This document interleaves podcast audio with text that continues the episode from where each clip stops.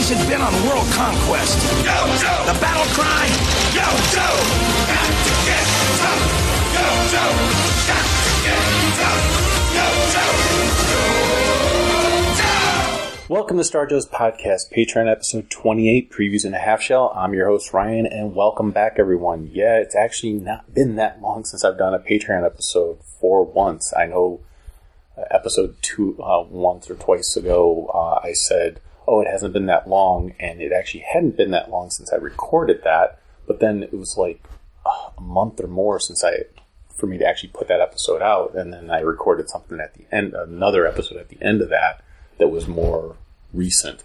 Uh, but then the last one I just recorded that you would have just heard, episode 27, really wasn't that long ago that I uh, recorded that one. So um, just been feeling like doing more. And I, and as I mentioned before, I wanted to get caught up on these previews. Um, I'm still woefully behind. Uh, what I'll be covering today is previews for anything. Uh, it was the July previews for things that were coming out in uh, September. And I'm covering the DC previews that came out in June for stuff coming out in August. So I'm actually going to cover two different DC catalogs here with you guys so that I can get DC and Marvel and regular previews all lined up together. Um, so all of this happened after the pandemic shutdown. So basically, DC came out with a previews essentially before previews came out with their own previews again. Uh, they did that that catch up one that I talked about, uh, and I probably should have covered this DC one at that time, but I didn't. Uh, I, I didn't really look to see where they lined up and everything else. But what DC did is they they went off on their own. If you weren't aware, uh, they were no longer going through Diamond catalog. They they severed ties with them. Their contract was up with them. They decided to look elsewhere, and they found two different distributors, uh, depending on what part of the country you lived on and everything, and worked out uh, deals and everything else with them, which ultimately I think is a good thing. Uh, at least gives Diamond some competition. Uh, I know it was difficult for comic shop owners, especially international comic shop owners, because there wasn't a lot of things in place for international. So I do feel bad for those of you that had to like work through that, but hopefully that all got resolved. I don't know. Um, any international listeners out there, let me know. Like, did things finally work out for with DC being able to get comics to you guys and everything? Uh, I'm very curious. Um, I will say that uh, my local comic shop, they said, yeah, it's going to be a little bit tougher, but we're we're going to be just fine. Like we'll figure it out. We always do. Um, so I know there was a lot of comic shops that said we're just not going to carry DC anymore, and that's it. And it's because it was going to make it more difficult. Well, as far as I'm concerned, you're going to hurt yourself because you're going to stab. You know, you're kind of shooting yourself in the foot, basically. I was going to say stabbing yourself in the foot. you're basically shooting yourself in the foot because um, if you're not going to carry DC titles, you might actually lose some customers because DC is one of the big two. Uh, I know Marvel outsells them right now overall, but DC's made some great strides in that, and there are people that are just pure DC fans. I'm not a pure DC fan, but I definitely lean towards DC a little bit more than Marvel. I love both um, companies, probably pretty equally, but like it's one of those like gun in my head. I'd probably pick, I would be picking DC. I should say probably I would be picking DC. I mean, he's got my two top favorite characters of Green Lantern and Flash, so they are my favorite characters in all of comics uh, above anything. So, um, so that's mostly why I would say I'm a DC person. But it's like you got Batman and Superman, Wonder Woman, all that too. Um, so, but I absolutely love Marvel with you know Spider-Man, the Avengers, uh, Fantastic Four, all you know Hulk, all of that. So, um, so it was an interesting move by DC. And what DC decided to do was, uh, since they were making this move, they decided to also move their previews to be uh, 100% digital, and they call it the uh, DC Connect. And the cool thing about it is, I was afraid that it was going to be an extra cost because previews already cost some money, not a lot, but it does cost money, and you used to get the DC catalog with the Marvel catalog when you got the previews catalog. And then uh, with DC doing this, it was like, okay, are they going to now charge you for their catalog? Well, it's a it's all digital. It's online. If you Google DC Connect, you'll find it. Uh, it's actually very easy to find when you type in DC Connect, and the catalog's there, and it's free. Uh, and they keep all past ones, which I actually like also, which allows me to do stuff like this, which is cover past catalogs, and that's because they do put some. They seems like they're going to try to put some additional material, and I didn't really notice it too much in these ones yet, but it seems like there might be some interviews coming up and things like that that they're going to put in there, um, kind of like what they used to do with. Uh, I think there used to be another thing that was called DC Connect. I have some of the catalogs, I believe, but there were like interviews with the creators and stuff like that. They would do like spotlights and everything. So it seems like they're trying to do that, and you can definitely do that with the digital format. Um, and you can probably even go back and add stuff to past ones to make it worth going back and looking at past ones. Um, but it's also kind of cool because you get you do get to see the artwork like digitally, so you can really like zoom in if you want to. Um, which is what I basically did. And um, the only thing that's a downfall is like I'm looking at it on my computer screen. So I do have my laptop here. I am using the portable uh, Tascam recorder just because it I felt like it would be cumbersome having the the microphone and recorder on my laptop going while I'm also recording the uh, looking at DC Connect, and then I wouldn't be able to see the recording um, to to make sure I'm still recording. Where with this, I can look over and see that I'm still recording and everything looks fine. Um, of course, there's always a risk of that too. But uh, with that being said, when I click on it on my laptop, because my laptop's not a small screen, but it's it's like a standard size screen. It comes up at hundred percent, you know, visual, and it the wording, at least for me, is a little bit small and everything else. But the great thing is you can zoom in. So I zoom into it two hundred percent instead of hundred percent, and I can read everything fine and see everything fine. Granted, I'm getting old too. Uh, I do have uh, reader glasses on while I'm reading this, but that didn't help even at the 100%. 100% was good for like seeing the title and seeing some of the artwork, uh, but I needed to go to 200% to be able to like if I'm going to read anything about each one. So you're going to hear me do some clicking and everything else to go to pages to increase uh, the size to 200 um, and things like that. The other thing is I can't bookmark. Um, I mean, maybe there's a way I haven't looked into it that much, but I, I I'm not able to bookmark like what I want to talk to you about. So I'm basically just going through the catalog, which is fine because I can kind of talk about so- something and be clicking ahead and get to something else that catches my eye to talk about. Um, whereas with the other catalogs, I literally take strips of paper and like shove them in their like little bookmarks and be like, okay, this is the thing I want to talk about. This is the next thing I want to talk about. That's kind of how I do it. It's actually kind of fun because I'll watch like a TV show or something like that and just be flipping through the catalog. Go, oh, this looks interesting. Stick something in there, and then sometimes I either read what it is then to know what it's about, or I'll go back and read it later. Or sometimes I read it. Yeah, I go, oh, this was interesting. Let me see what the heck caught my eye about this. Like, uh, I may not have actually read what it was about until I do these episodes. So um, there's a lot of different things that happen when it comes to that. So, um, so yes, I have all these catalogs. I I have um, still a lot to get caught up on. The nice thing is, once I'm done with this episode, the next previews is stuff that's coming out in October. So I'll actually be covering stuff that um, is coming out instead of stuff that has already come out.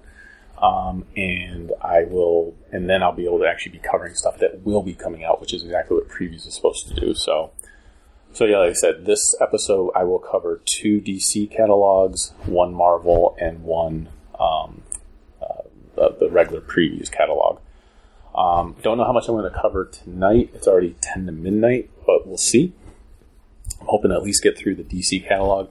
I've been doing a lot of reading, so I'm kind of get, getting caught up on some things here and there. So you hear me talk about some things that I've actually read, um, as well as things you know, just just like normal. So, uh, but yeah, it's it'll be interesting with this DC Connect catalog. Like I said, I really liked looking through it myself, uh, but using it for a tool during these episodes could prove interesting. Uh, but like I said, I, I do really like it. I love the fact that I can zoom in because you can really see the art. And it looks really cool. Like sometimes you can, if you zoom in, you can even see it better and crisper than you do when it's printed on a, on actual paper. So it's kind of cool. It is, that is one of the things I really like with digital is that you can really like zoom in, really get to see stuff.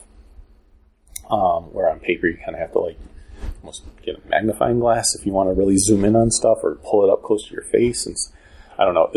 Digital has its advantages. Obviously, also digital doesn't take up any room. Um, that does not mean I'm going to be a digital comic collector. I have thought about it many times. I've thought, oh, I can just go to do Marvel Unlimited, and DC is going to be having their one.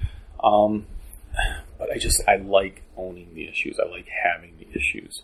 Um, so we'll see. Uh, I know from a cost perspective, doing Marvel Unlimited and doing the DC one, like whatever their Unlimited is going to be that comes out next year, like it's very cost effective, but you're also behind constantly. You're like you're not reading anything that just came out. You're reading stuff that came out like six months ago. For some people, that's perfectly fine. For me, it could be fine, but I do like trying to stay on top of things and what's going on. Uh, and that doesn't really let me do that. Uh, I'm always going to be behind then. So, so I don't know. We'll we'll kind of play it by ear and see what happens. Uh, I will say that if print starts going away, which sometimes feels like it's going to happen, uh, then I, I'll go to all digital. That's fine. Then I don't mind being six months behind because uh, I don't know. It kind of would feel like I've lost something at that point. It's like, okay, if they're not going to be doing floppies anymore, then I don't really care if I'm six months behind because it's it's just not the same thing anymore. I, I don't know. Uh, but anyways, enough rambling. But basically, that's what has happened. So now we have the DC Connect digital previews. It looks just like the old previews that DC did. Um, it's just digital. Um, so I like I say, I really do like it. I love the fact that it's free. I love the fact that I can zoom in, um, and they can and that they can put pretty much as much content out there as they want for each of their things. So, so this is uh, DC Connect uh, issue one. It is 84 pages. Um, and we'll just kind of go from there. So the first thing that, that was the big thing with this issue was Batman Three Jokers number one, and this was a huge hit with you know as far as like comic shops anticipating it, people really looking forward to it. I was really looking forward to it. It's written by Geoff Johns. It's got art by Jason Fabok.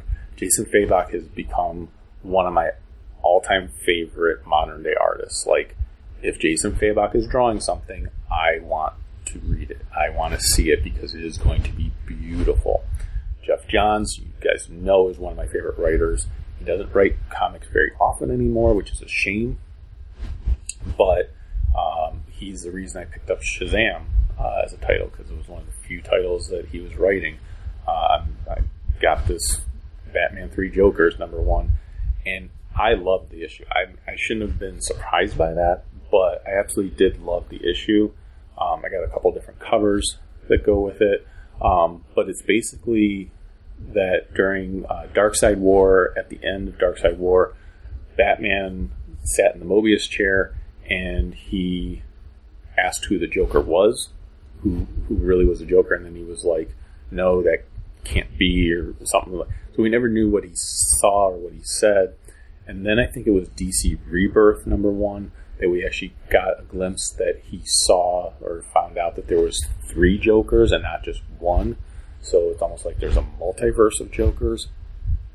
And with this, there's like the three Jokers. There was like the clown, uh, the Prince of Crime, and then um, I can't remember what the third one was.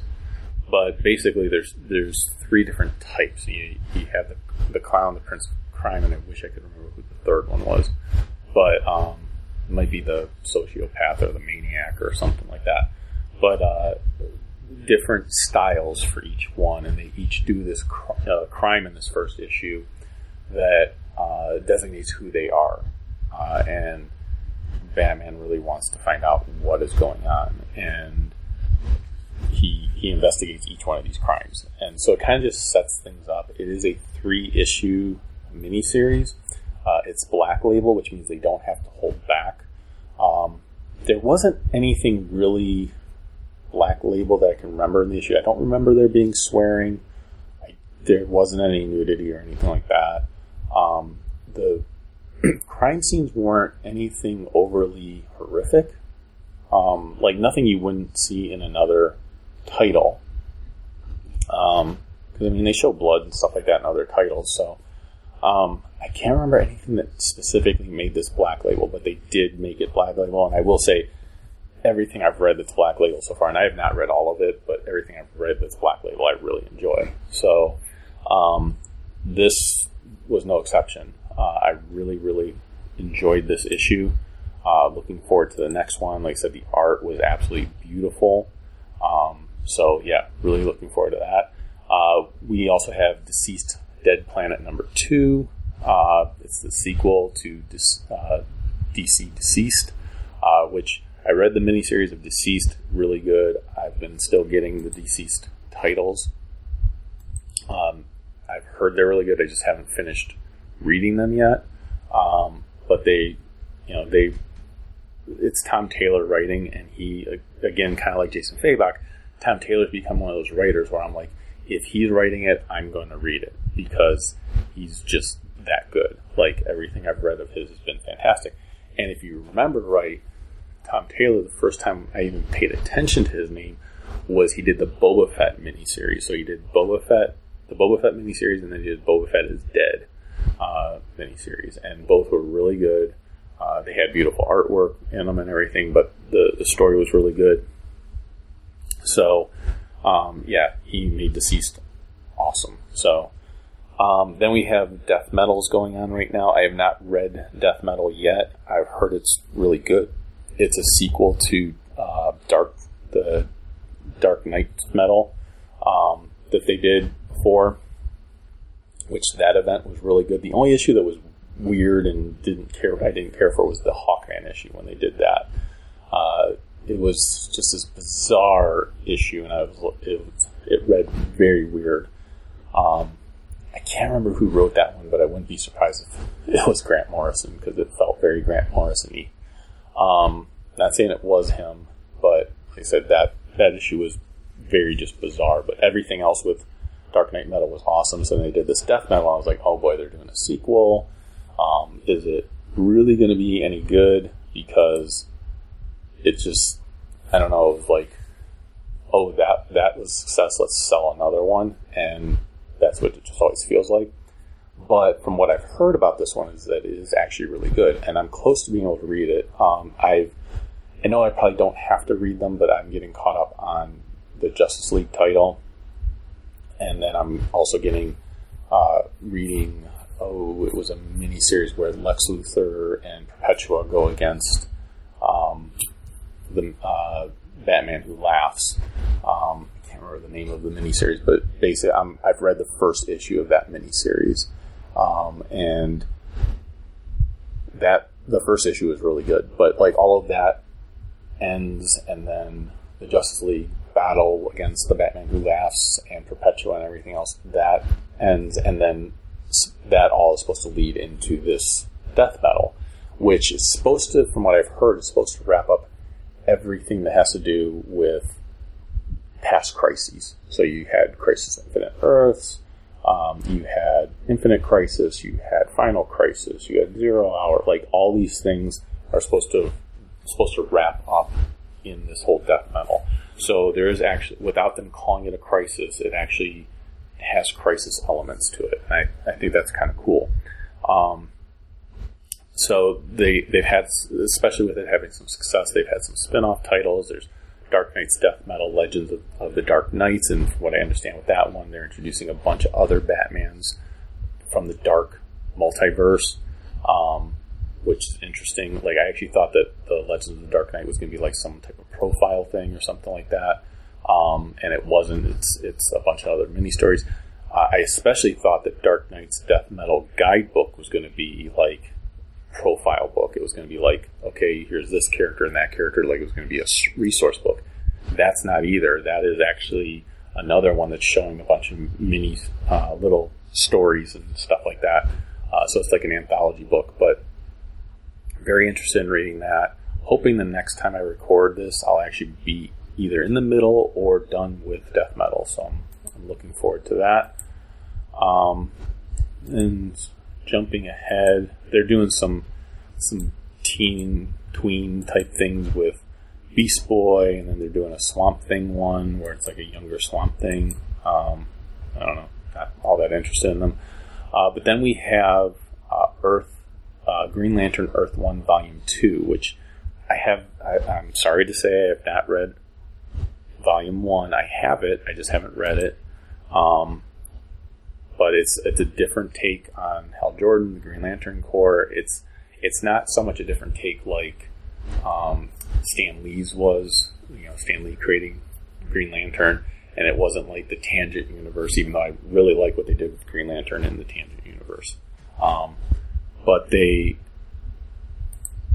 this uh, this is just like um, it's it's still you know space cop type thing, but it's it's just done differently. Uh, it's kind of hard to describe, but I've loved uh, the Earth One stories because I've read the Batman one and I've read the Superman one. I think I read the first Wonder Woman one. Uh, I haven't read the Teen Titans one. I do have it, uh, so I have all the Earth One stories. I just haven't read all of them, uh, but I'm looking forward to to reading them, uh, especially the Green Lantern one. So. Then we have Batman uh, number 96. This is uh, Joker War, and I believe this might be the start of Joker War, or at least, or maybe part two of Joker War.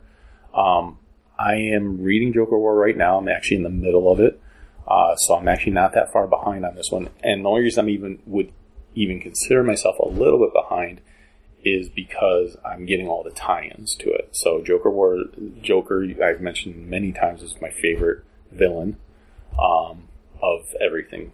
Uh, like any any villain, like Green Lantern's my favorite comic book hero. Um, you know, my favorite hero of all things is probably Yoda. Um, my favorite villain of all things is uh, is Joker. So take movies and everything. Joker is my favorite villain. Um, so reading something called Joker War, it's like I'm all in, and it's written by James Tynion, who the fourth, who is like another modern day awesome writer. I've read a lot of stuff by James Tynion. He is an excellent writer. He took over after Tom King, uh, finished his Batman run, and with I think it was eighty issue eighty six is what Tynion took over, and I've been reading it, and there's not been a bad issue yet. Um, I have really enjoyed what Tynion's doing, and um, Joker War is no exception. Joker War has been fantastic. I think I've read up through part three of Joker War, which, like I said, I think 96 is part one, which is what's solicited here. And then um, they also show issue 97. Uh, so I've read issue 96, I've read issue 97, I, I think I've read issue 98. Um, and so I just have issue 90, 99 to go, but I also have like Batgirl that I'm reading, Nightwing that I'm reading, Red Hood and the Outlaws had an issue, which I read that one. That was really, really well done. Uh, the Nightwing ones have been really good. I've read two of those issues so far. Uh, the Batgirl ones have actually been really good um, and really like those. I know there's a Catwoman tie-in that I have. There's uh, Detective Comics has been really good. So Detective Comics, I've only read, I should say, I've only read one issue of Detective Comics tied into Joker War. So I've been reading Detective Comics all along, but I've read one issue of it that's tied into Joker War, and that issue was really good. Like it was a direct tie-in to Joker War. Like if you're reading Joker War and you wanted to know what happened to get Batman to this point at, in Joker War, Detective Comics told you how he got to that point. So like this happened in Joker War, and then it was like there was a jump, a little bit of a jump in time that you didn't need to know what happened there. You just know something happened, but Detective Comics fills in what happened there. So um, I would say that if you're reading Joker War, uh, at least with the one issue that I read of Detective Comics that was a tie-in, it's worth getting Detective Comics also. Um, I think it's worth getting all of them because I really have been enjoying the tie-ins. It's not often I say that. Um, a lot of times there's ones where I'm just like, this does nothing for me. It does nothing to move the story forward at all. However, I would say Batgirl, it's moved the story forward, at least in from Batgirl's perspective, um, and it plays into some of the stuff going on. Uh, Nightwing is dealing with uh, Punchline, and Punchline's in the main Joker War, and, and Harley Quinn's in there and stuff like that. There is a Harley Quinn issue that's like the last issue of Harley Quinn. That there's a Joker War tie into it. I have a feeling that one probably is not very important at all. It's probably some silly little tie-in thing because it's really trying to wrap up the whole Harley Quinn series. And then like on the cover, I saw also has a Joker War tie-in. So, um, so I don't think that's a really important one. I do have it, but I don't think it's a really important one. Um, there's a Catwoman one that I think deals with her trying to uh, help Bruce. I won't say how, but basically Joker has created an environment where he is now the one in charge, which, as you can imagine, be very dangerous. So uh, Bruce is not at the status that he was, and it's because of the Joker. And it's very unclear as to whether the Joker knows who Batman is or not. There's times where it seems like he knows Batman is Bruce Wayne, and then there's times where it seems like he thinks that it's Batman is is um, financed by Bruce Wayne. So, and I can't can't tell for sure. Like, there's times where it's like, okay, is the Joker just telling his minions that it's that Bruce Wayne finances Batman, but he really does know who Batman is, uh, or does he not know either? It's it's very unclear, and I kind of like the fact that I that it's unclear. Like, I, that seems very Jokerish. Um, so yeah, so I, I'm really enjoying Joker War. Cannot say enough about it. Um, there's the tie tie-in Batgirl number 48, uh, which I did read that one. That was really good. She's also dealing with her brother in that. and her brother's trying to show that he has done better for himself. Um, so yeah, it's, it's really really well done uh, event so far. Um, I have a feeling there's like from a timing perspective, some things are a little bit thrown off. Like I read the Red Hood and the Outlaws issue that ties into it, and in that um, there's things going on with Nightwing that don't think happened in Nightwing yet. So like Nightwing came out, it has several issues that tie into it, and Red Hood and the Outlaws only has one. So what I happen, what I read in Red Hood and the Outlaws, because I've been collecting them and stacking them in the order of how they came out, I read what ha- what's going on with Nightwing before they show it happening in the Nightwing issue because that Nightwing issue hadn't come out yet. So that was a little bit bad timing on their part, uh, and I'm kind of wor- wondering like how does it actually line up correctly because it seems like maybe it doesn't. So um, so we'll see uh, when I read the next Nightwing issue. Um, then we got uh, the Dreaming Waking Hours number one. Uh, this is in the Sandman universe. Uh, I had I have all the issues of the Dreaming. There was a twenty or twenty one issue series, and then it ended, and then they've got a new writer on it, and uh, they launched with a new number one called Waking Hours. Um, I did not get th- this one at all uh, because I only read two issues of The Dreaming and really liked it a lot, but it was one of those ones like I need to sit down and just read this in a big chunk. And from what I saw on the, I did look at the last page of the last issue just to make sure it wasn't just like to be continued in the waking hours because if I needed to get that to finish the story, I wanted to make sure I did it. But it did not seem like that was the case at all. Um, it seems like it was perfectly fine that I did not uh, get that. So um, then we have Harley Quinn and the Birds of Prey number three. That's the Black Label one. Um, I did get issues one and two. I don't know if three has hit shops yet or not. Um, I have not read issues one and two yet. Um, I want to. It just. I, I think something with it is like this could be the black label that makes me not enjoy all black labels. Like I mentioned, I've enjoyed everything black label. And it's not because I don't like Harley Quinn, it's not because I don't like the Birds of Prey. It's because this seems very cartoonish compared to what I've seen with the black labels. Like the black labels have been very serious, they've been very um, intense art and everything else, and this is the first one that looked like it's a almost looked like it was all ages. And I know it can't be, but um, but yeah, it just seemed very. Uh, we'll see. Uh, I should just read it, and then I'll probably find that I love it, and you know, everything will be fine. Uh, Strange Adventures number four. I have read the first two issues of Strange Adventures, and it is fantastic. Um, I know Chuck, recent, uh, actually as of this night, told me that he got the two trades for Vision uh, by Tom King, and he said he read the first trade, and it is really good. And I mean, for Chuck to have read through the whole first trade in like a sitting, I mean, that's six issues, I think it is.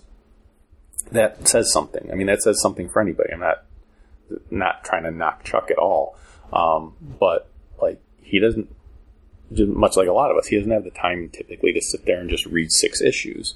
Um, but he was liking it enough that he was like, okay, I'm going to read. I, I need to finish reading this, and I, I'm willing to bet that tomorrow or sometime this weekend, he's probably going to finish reading the the second trade because he seemed to really, really like it. And him and I were talking about that. So he finished reading it. He texted me, and we were just kind of talking back and forth. And I said, "Well, I need to make a point to read it then. Also, if you're giving it that high of praise, then I need to read it as well."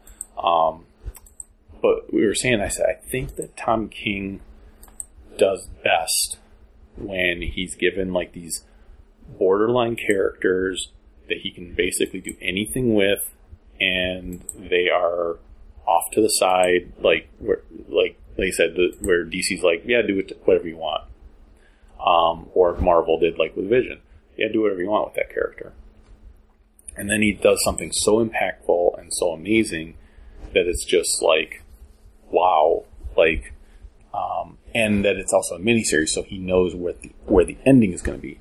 Whereas when you threw him on Batman, it was hit or miss, at least for me. Um, there were some arcs and some issues of Batman where I was like, wow, this is like some of the best Batman that I've ever read.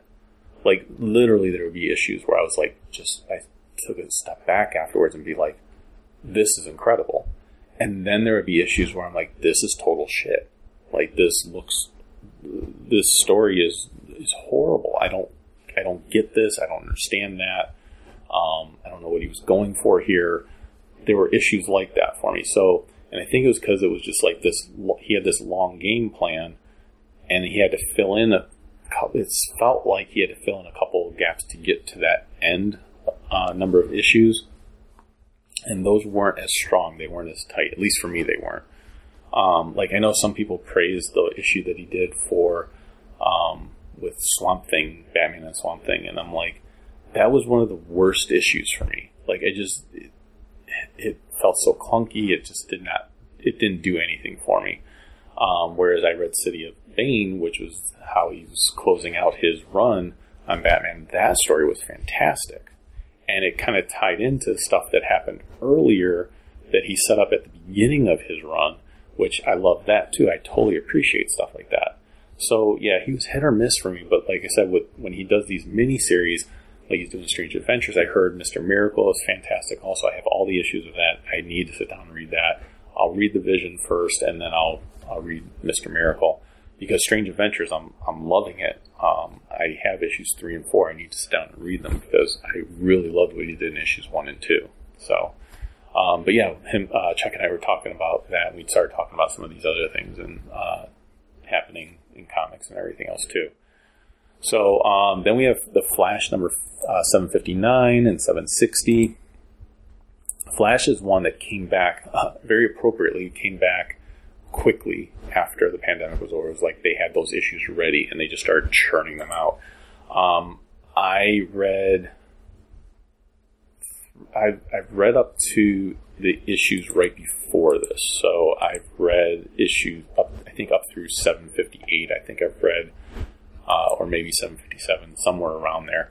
Um, I know I read 750 and I read the arc that came after that. So, um, and then I, I just, I stopped. I have the issues. I need to sit down and read them. But it's like, I'm really not that far behind when it comes to the Flash. I'm like five, six issues behind, I think it is. So, um, that I can read pretty quickly.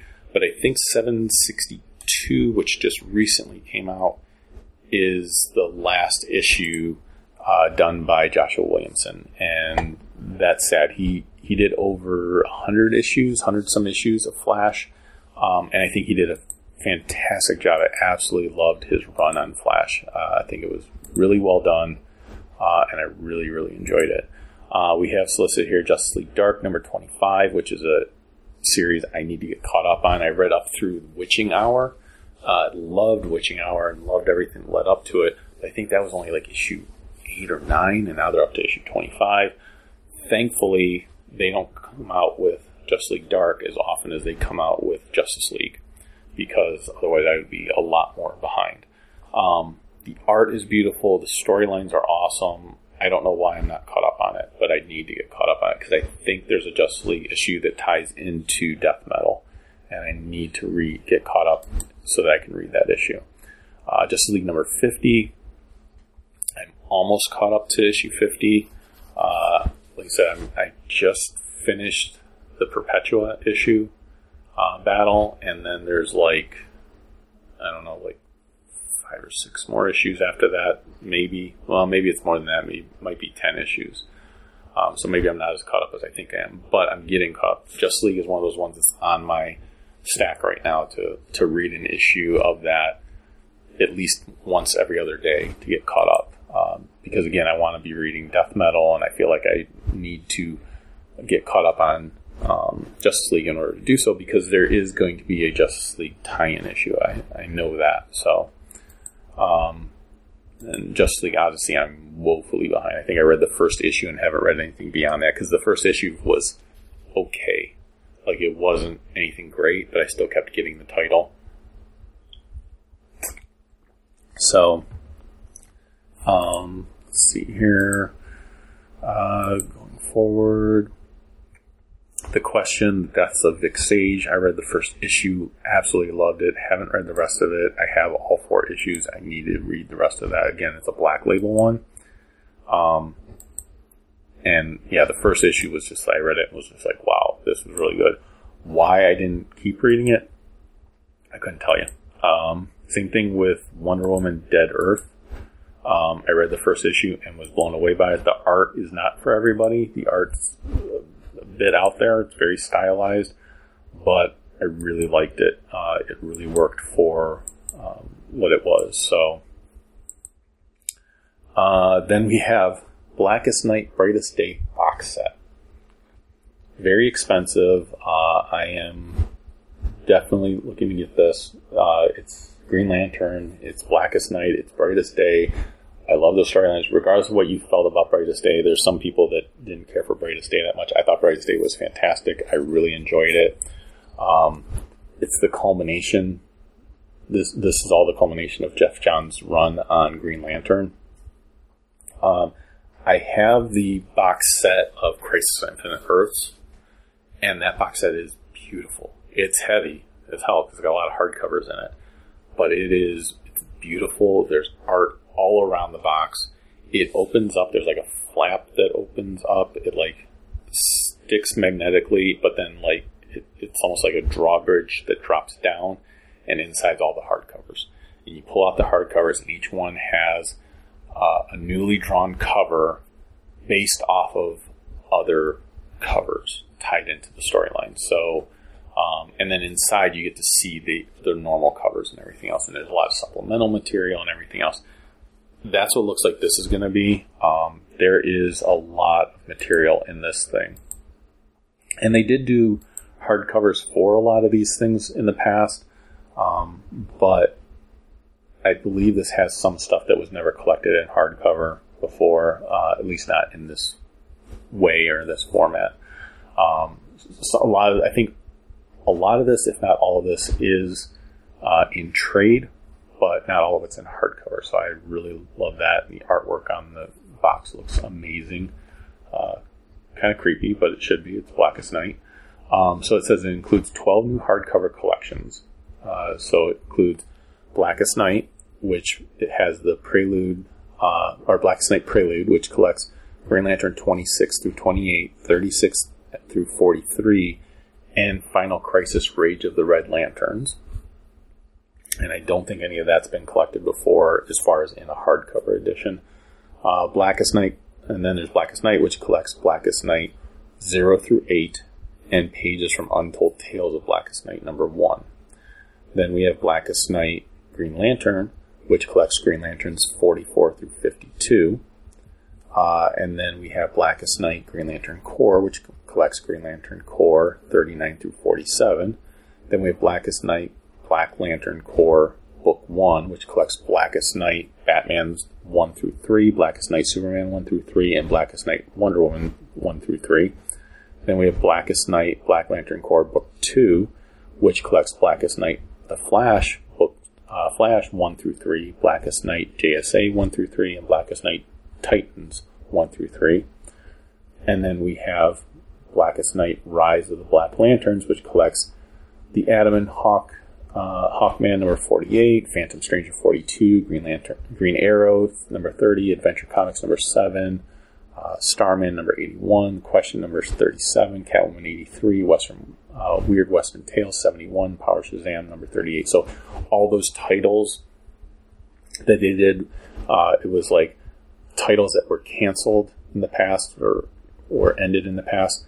They did one more issue that were all Blackest Night stuff, so that's what that is collecting those in hardcover. Which, like I said, I don't think those were ever collected in a hardcover edition. the closest you ever got was Starman that I know of.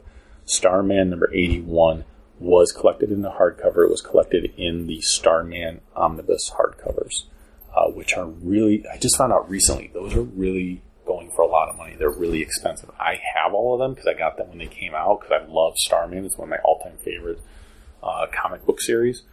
Um, but yeah, I looked up like the hardcovers, and I think it's like there's certain ones like number three and maybe number five or something like that.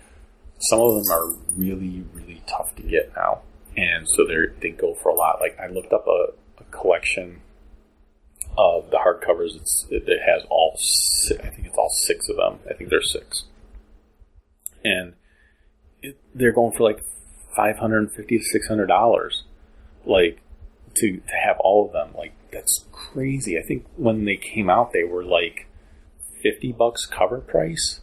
So you figure six of them would be 300. Um, it's like two, two, 300 more than that. It's like almost doubling the price of each one. Um, and I certainly didn't even pay cover price for them when they came out. It's just amazing. I looked at it and was like, ooh, do I sell them? I was like, no, I like having them. They, that's, again, one of my favorite series. I looked up the actual comic book series to see who's selling full runs to see what that's selling for. And you can actually get the full run of the comic for less than what those hardcovers are, just to show you like the demand for sometimes certain collected editions. Um, yeah, I found a listing for like all of the issues for 200 bucks, which it's an 81 issue run with a couple annuals. That yeah, to get that for 200, like you're basically paying two bucks an issue, roughly, like just a little bit more than two bucks an issue. That's that's not bad at all. That's actually a really good deal versus the hardcovers where it's like three times that to get the hardcovers. So again, you guys know I love hardcovers. They hold their value or they go up in value. Very rarely do they go down in value. So like even if even if I'm getting something that is you know, like say I go to Baltimore Comic Con and there's someone there selling the surplus hardcovers of like certain omnibus editions and stuff like that. So I, I might get an omnibus for thirty bucks or forty bucks. It's normally a hundred and some dollars. Yeah, it's it that's cheap and everything else. But five years later, especially if that thing is out of print, it, it's going to be well worth more than 30, 40 bucks. Um, so it's it's interesting, but uh, but yeah, uh, I went on that tangent because of the Starman issue, saying that was in the in the omnibus hardcover. Um, but like said, the rest of them I don't think have ever been collected into a hardcover edition. Then we have Blackest Night Tales of the Corps, uh, which collects Blackest Night Tales of the, the Black Lanterns 1 through 3, Adventure Comics 4 through 5, Untold Tales of Blackest Night, number 1, Stories of Green Lantern, uh, stories from Green Lanterns 18 through 20, uh, issue 40 and 49, Green Lantern, Sinestro Corps, Secret Files number 1, Tales of the Sinestro Corps, Superman Prime number 1, and pages from the Black uh, from Blackest Night number 0. So a bunch of stuff that they put together in there. Then we have Brightest Day Green Lantern, which collects Green Lantern issues 53 through 62. Brightest Day uh, Book 1, which collects Brightest Day 0 through 11. And then Brightest Day Book 2, which collects Brightest Day 12 through 25. And then there's the Book of the Black, which collects uh, sketch material, both previously released and new, series uh, proposals, variant covers, posters, Blackest Night uh, outline scripts, and more. So, like, obviously, a lot of that stuff's never been collected before. So that was just very exciting for me as a Green Lantern fan. It was something like you kind of have to have. Like, if you can afford to do it, you kind of have to do it. um, speaking of things you kind of have to do, uh, they also have Batman the Demon Trilogy hardcover. And this collects Batman Birth of the Demon number one, Batman Bride of the Demon number one, and Batman Son of the Demon number one. Um, at their original uh, published dimensions of 8.5 by 10, uh, 0.875 inches. Um, so I have, I think, Son of the Demon or Birth of the Demon. It's one of the two. I'm pretty sure it's Son of the Demon. I have the actual um, graphic novel uh, in my collection. Uh, I definitely want this this hardcover, um, and I'll get rid of the original. That's fine. I'm totally fine with that. Um, but yeah, that's that's a pretty monumental issue to be having. So then we have Batman: The Road to No, Ma- no Man's Land omnibus. Would love to get this at some point in the future um, because I love No Man's Land. It's one of my favorite Batman stories. I got a lot of favorite Batman stories. No Man's Land is definitely one that has a special place for me. So Batman Hush, you guys know I've mentioned many times. Batman Hush is my favorite Batman story. Uh, obviously, I love the Jim Lee artwork, but I think the story is very good too. I've heard many people say like, "Oh, it falls apart when you really take a look at it." I don't think it does. I think it's a very, very good story. Um, so I love Long Halloween. I love um, uh, Year One. Like, there's a lot. A Court of Owls is amazing. Um, But when you look at No Man's Land, the reason why that one appeals, uh, Nightfall's another one that's up incredible. But um, the reason why No Man's Land appeals to me is because uh, that was the first comic that I can remember getting after college. So I went, uh, you know, in high school I was heavy into comics, collecting a lot and everything else. And I basically reread a lot of those comics when I went to college because I couldn't afford to get more comics. Um, then when I got out of college, I, I was heading home and I had some money from working uh, while I was in college and uh, stopped at the comic shop in Toledo on my way home. And I can't remember the name of the comic shop. I don't know if it's still there or not. I hope it is because it was actually a really good one and it was it was pretty big. Um, like had a lot of space with a lot of back issues and everything else. Um, if I ever go out to Toledo again, I'll have to stop there and see if it's still there because I remember exactly where it's at. But uh, I stopped in there and then I walked in and there was just it, it it did exactly what I think DC was hoping, which is it just flooded my visual senses by seeing all these comics with uh, yellow and black borders, like this caution tape type thing. I'm like, what is this? And I see No Man's Land, and I see Batman, and this shop had almost every issue.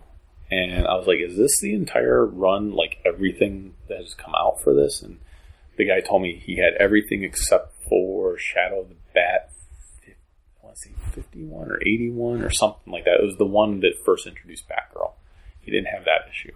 Um, I since have gotten that one, but uh, he he had all the rest that led up to that point. Like I don't think the whole story was done yet because I think I started getting all the rest of it after that. But I bought all of it. I was like, if you have all of it, I'm just going to get all of it. So uh, went right along the, his his uh, rack there and just picked up each one, took it up to the counter and paid for it, and then uh, and then like I said, I continued it and I went home and uh, I remember just devouring it, like reading all those issues because it'd been so long since I had read new comics. Like I had just been reading all the stuff I already knew. Um, so yeah, it was.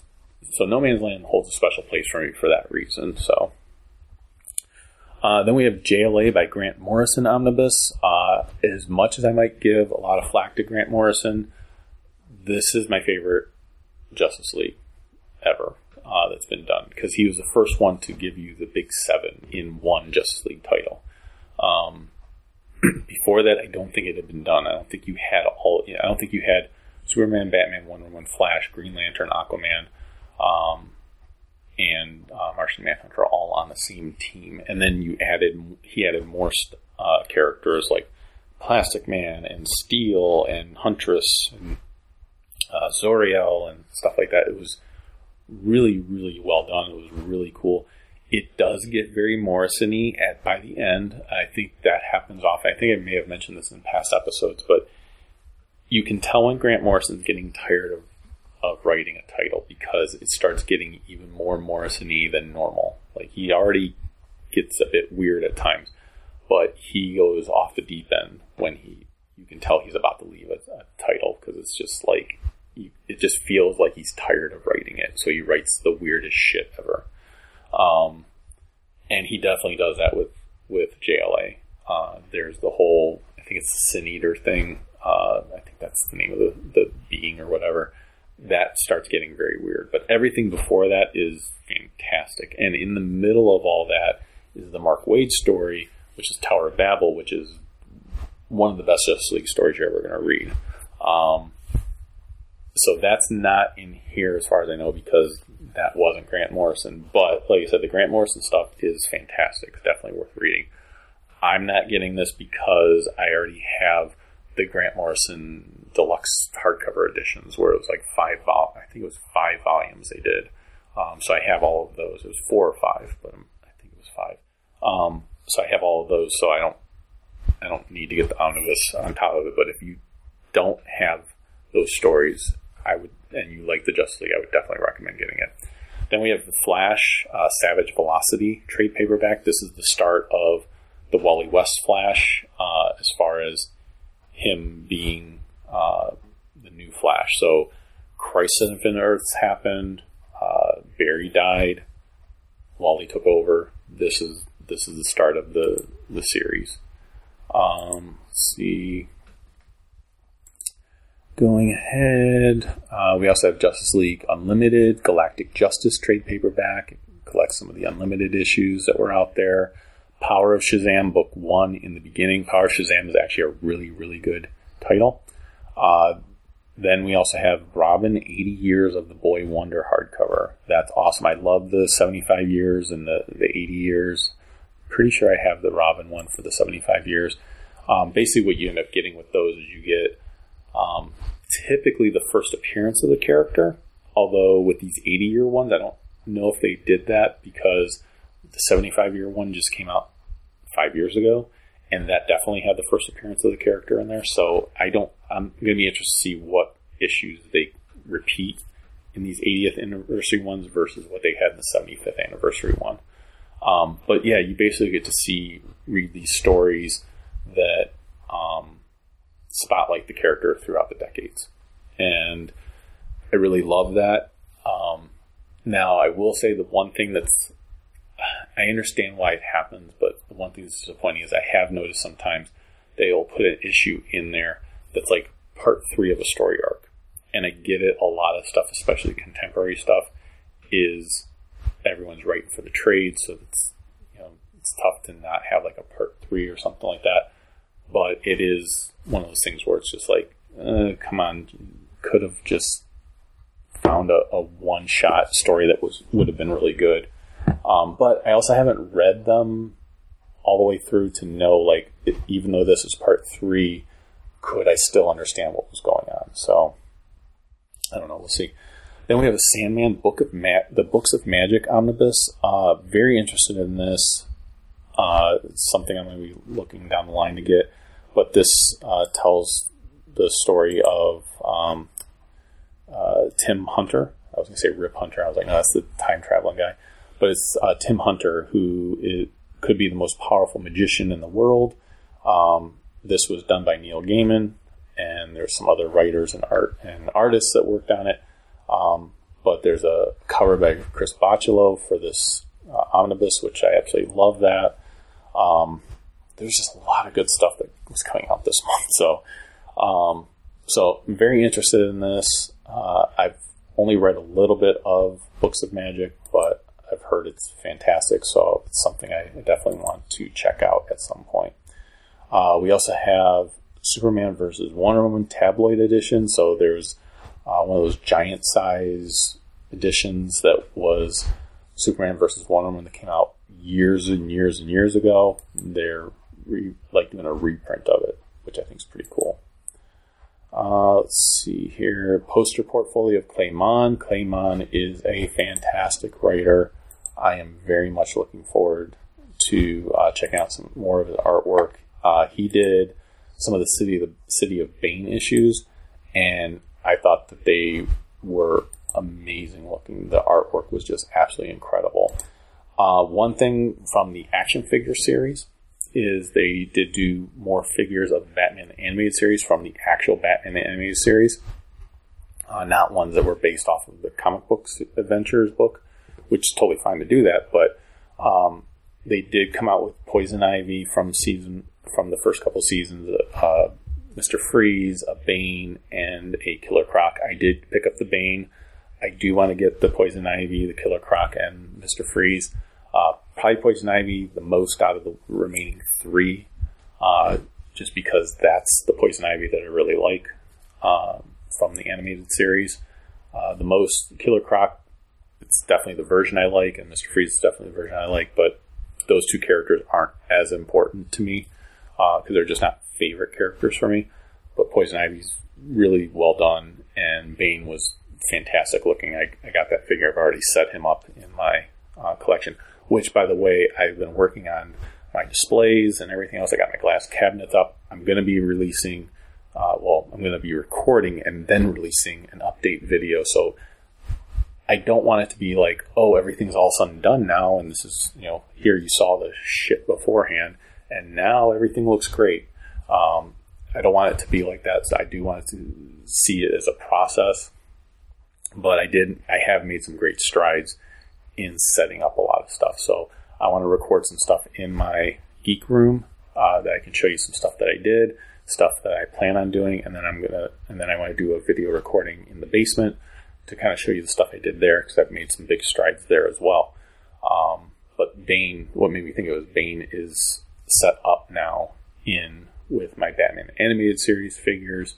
Um, I still have some figures to, to locate and set up in there, but um, that is all looking really cool, and I'm looking forward to being able to show you guys uh, video of that and everything, so of what I've done so far. So that is everything from DC Connect issue one, and it is now 12:40 at night.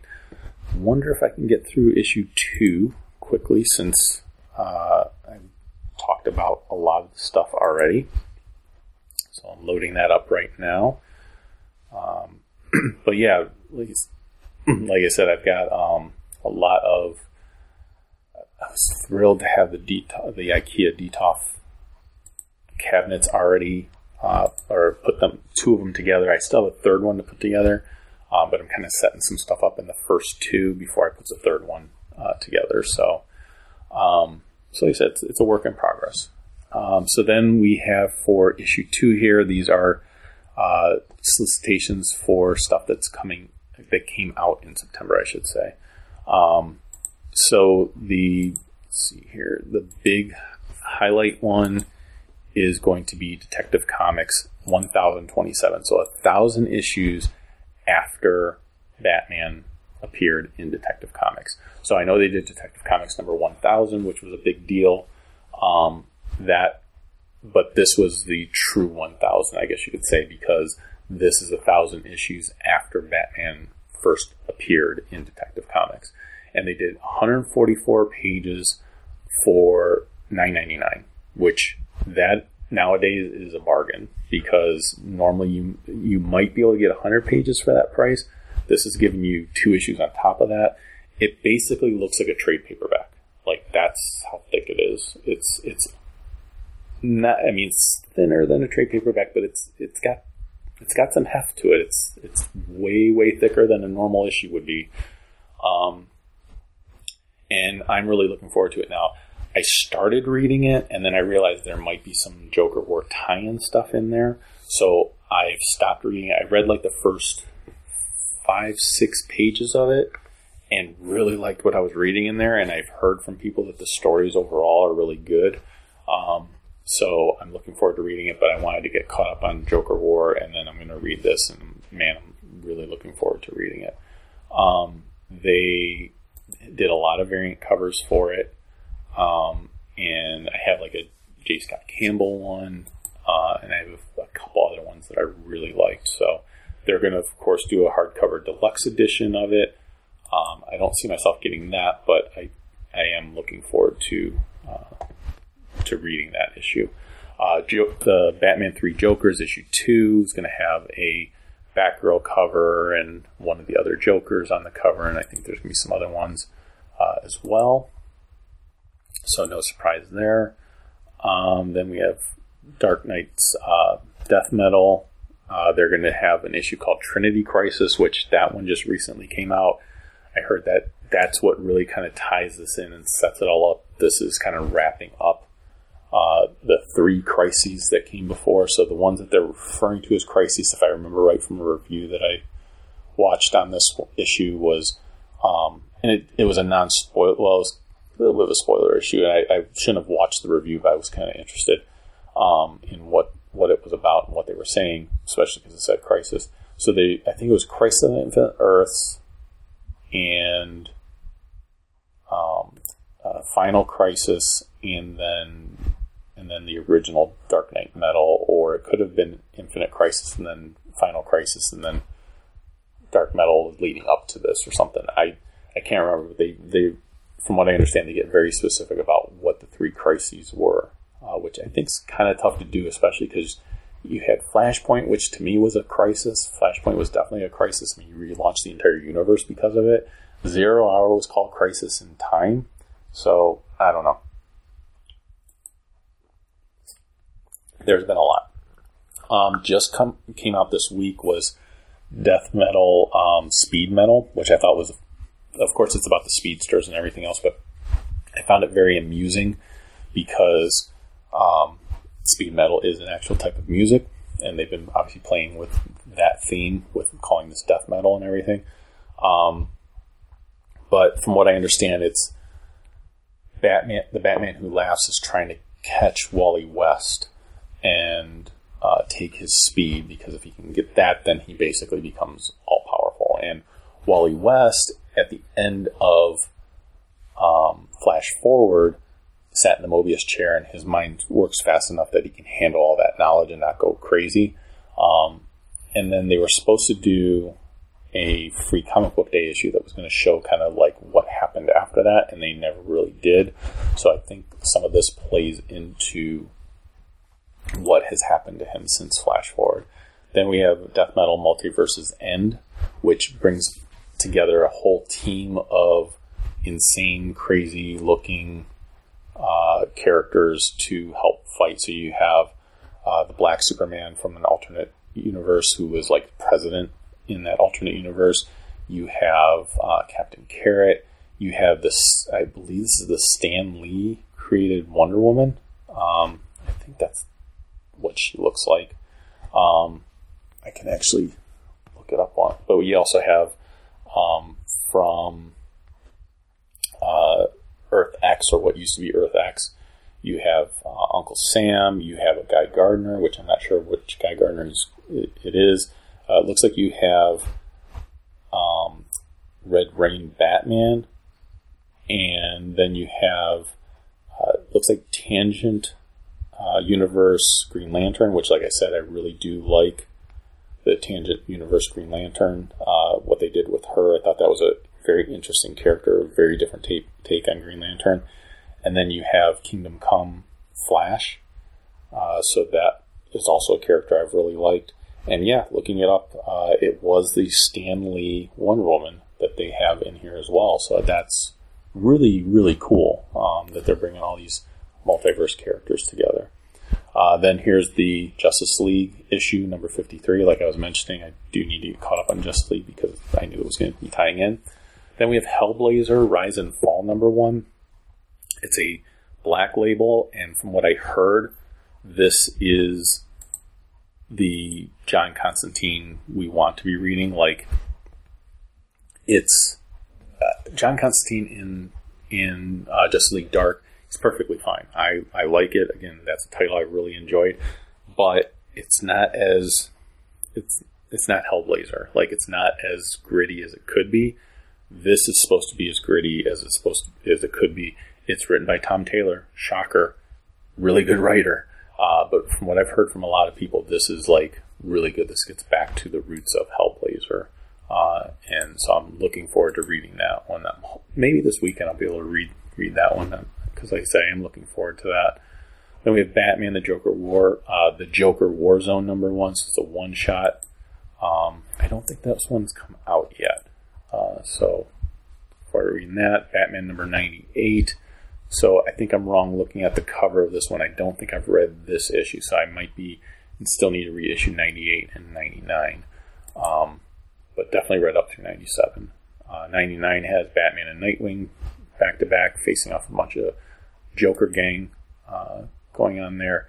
Uh, Batgirl number 49, I, I just got this, and it's the finale for uh, the Batgirl uh, tie in. And then issue 50 of Batgirl is supposed to be the last issue of Batgirl. So I'm actually kind of interested in that, especially if I've read the Joker War stuff leading up to that. Um, I'd be kind of interested to just see how Batgirl ends. Uh, the thing that's really interesting with the Batgirl title is that she. So I didn't know this, but so she she can walk again. We obviously know that she went from being Oracle to being Batgirl again. She could walk, and I never knew if they really were going to explain like how that happened. Well, evidently she had a device put into her, and I don't know if she was able to walk again and then lost the ability to walk and then had a device. I don't know because I haven't kept up with the Batgirl title because it was starting to get wonky to where I wasn't enjoying it. But um, they've brought her, and they kind of made her like they almost like de-aged her for a while there, and now she's back at being the age that looking like the age that we know her as. Um, so she has this device in her spine that allows her to walk. Well, in this tie-in issue to Joker War, she she uh, starts getting controlled by the Joker because he's taken over Wayne Enterprises and he is now in charge of the tech and everything else. And because of that, he's actually able to control the device that's in her, which makes he can like basically paralyze her and basically keep her there, which is obviously very terrifying. So they said really good stuff, and it really does tie into what's happening in Joker War because again, he's taken over everything. Um, so counteract that, she rips the damn thing out of her spine. Like that's some intense shit right there. Like that was like good storytelling. Um, like that she would do that and everything else, and then it just kind of ends, and we go into the next issue, and um, things happen that, that to help her out again, and everything else. So I'm very interested to see where this all ends and where it goes. Uh, and then like I kind of feel like issue 50, with it being the last issue, is going to be like this epilogue thing of like of from Joker War and where this character might be going in the future. I'm not to lie, I kind of hope that her implant doesn't work as well anymore or something and she goes back to being Oracle. I just liked her as a character and I think she was a good representation for those with disabilities. Um, you know, she was stuck in a wheelchair and she made the most out of her life and actually became one of the most amazing hero heroes out there by being Oracle and like was a resource for all other heroes and everything. It was just really cool. Um, so I would love to see her as Oracle again. I love Batgirl, but yeah, I'd be so happy if they made Stephanie Brown Batgirl again. Like I love Barbara Gordon as Batgirl. Don't get me wrong, she's the original Batgirl. I will always love her, but I loved having Stephanie Brown as Batgirl and Barbara Gordon being Oracle and like being that mentor to Stephanie. Like that was such a smart move and it worked so well and people loved it. Why would you why would you take that away? Go back to that. Um Catwoman number 25, I mentioned the Joker War tie-in. It's the one Joker War tie-in for uh, Catwoman. It's an extra size, extra sized issue because it's issue 25 that's the thing that's been tough with Joker War a little bit is like there's been some of these extra sized issues uh, going on, like Detective number 1027. So it makes it a little bit slower getting through all of the issues. So uh, not to- not really complaining about that. It's been a fun ride, but that's just the, the facts of it. Uh, Superman number 25. Uh, uh, it's got a new villain named uh, Synmar, I believe it is. Let me zoom in here to see if I can read that. Yes, Synmar, S Y N M A R. Um, I am behind on the Brian Michael Bendis. I uh, uh, Superman titles. I've liked them. Um, not as strong as I thought they could be. Again, I'm a Brian Michael Bendis fan. I really do like his stuff. But the Superman titles again hit or miss. Like some issues, I'm like, oh, this is really good, and sometimes even in the same issue, there's some issues where it's just like, okay, these characters are written well. Okay, these characters are not. So, um, yeah, just it's interesting. Um, and there's there's this weird tween one uh, where it's Victor and Nora Gotham love story. I feel like it's just a love story that takes place in Gotham to try to sell books. Uh, there's also Action Comics number 1025, which just recently came out uh, with Lois Lane and her and the Bat or the Bat family, the Superman family. Um, here, and we have uh, DC Classics Batman Adventures, which is comics that came out based on the animated series. Uh, let's see. Batman and Superman. Number 12 has Brainiac appearing in it. And from what I saw that issue, um, it looks like Brainiac starts controlling some of the other villains of Batman and Superman, which that's interesting. And then we have Batman Superman Annual Number One, which has Mxyzptlk and Bat-Mite kind of at fighting against each other, but they have they're controlling Batman and Superman uh, in an arena. It it looks like it'd be very entertaining and very fun. So looking forward to that. Uh, Flash 761 and 762. Uh, 62 is the last issue that Joshua Williamson uh, writes, and the cover is just intense. It has the Flash dragging uh, Zoom uh, or Reverse Flash across the ground. There's just a blood trail behind him it, on a on a stark white background. It's it's intense looking. Um, let's see, jumping ahead. Justice League titles. Um, like I said, it's tough because they're doing. Uh, I can't just go okay and jump to jump to something. So uh, what they're doing also for Legion of Superheroes number nine. I've read the first issue of Legion of Superheroes, the new Legion of Superheroes by Brian Michael Bendis. Um, evidently, Brian Michael Bendis writing DC Comics for some reason it's it's it's slowing me down in reading his stuff, and I don't know why. I I've liked his stuff, and I actually really liked the first issue of Legion of Superheroes. I need to just read the rest of it. So they're doing this thing where it's uh, continuing a very special two-part comic storytelling event. United Planets of uh, Legion of Superheroes. Uh, let's see here. Oh, and of course, I accidentally clicked on the wrong thing, so I couldn't. I zoomed in and I couldn't see what I zoomed in on. Uh, so, uh, guilty of crime, uh, have found the Legion of Superheroes guilty of crimes against the galaxy, and it's up to our young heroes to prove their innocence.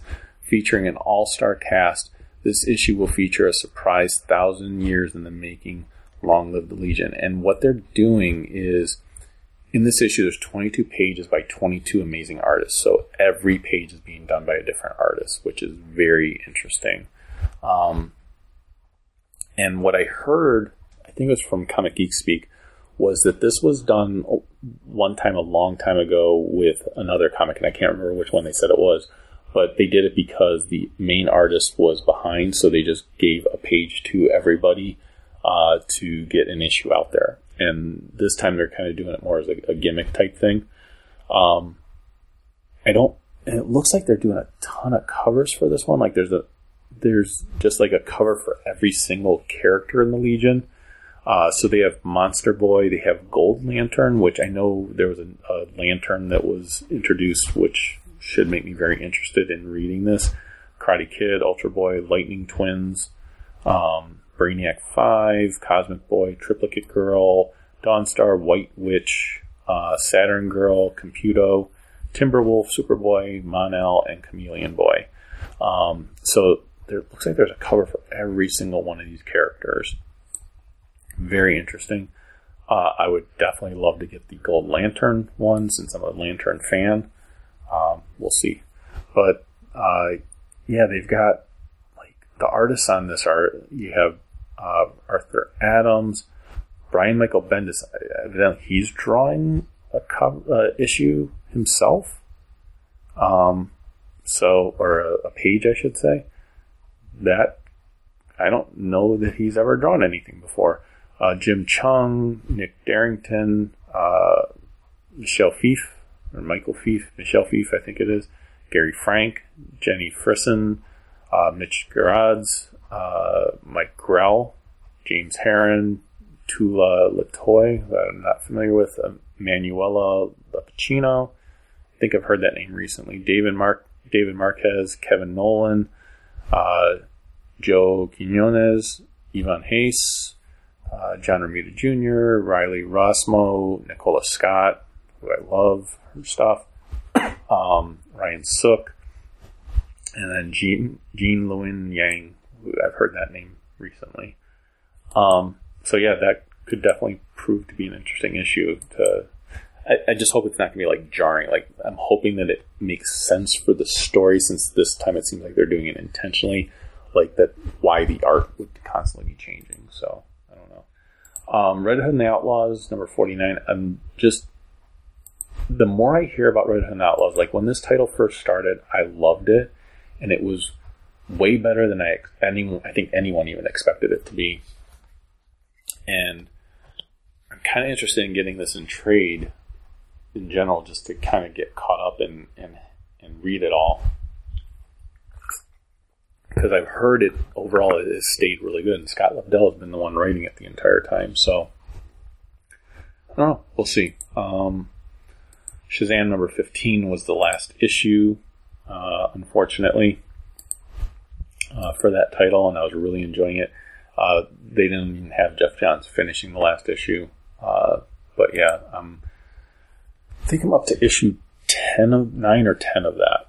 Um, so I need to finish that off. Uh, Suicide Squad number 9, supposedly supposed to be the, the death of Deadshot. We'll see if that's actually true. Um, but yeah, that's that's what that's supposed to be.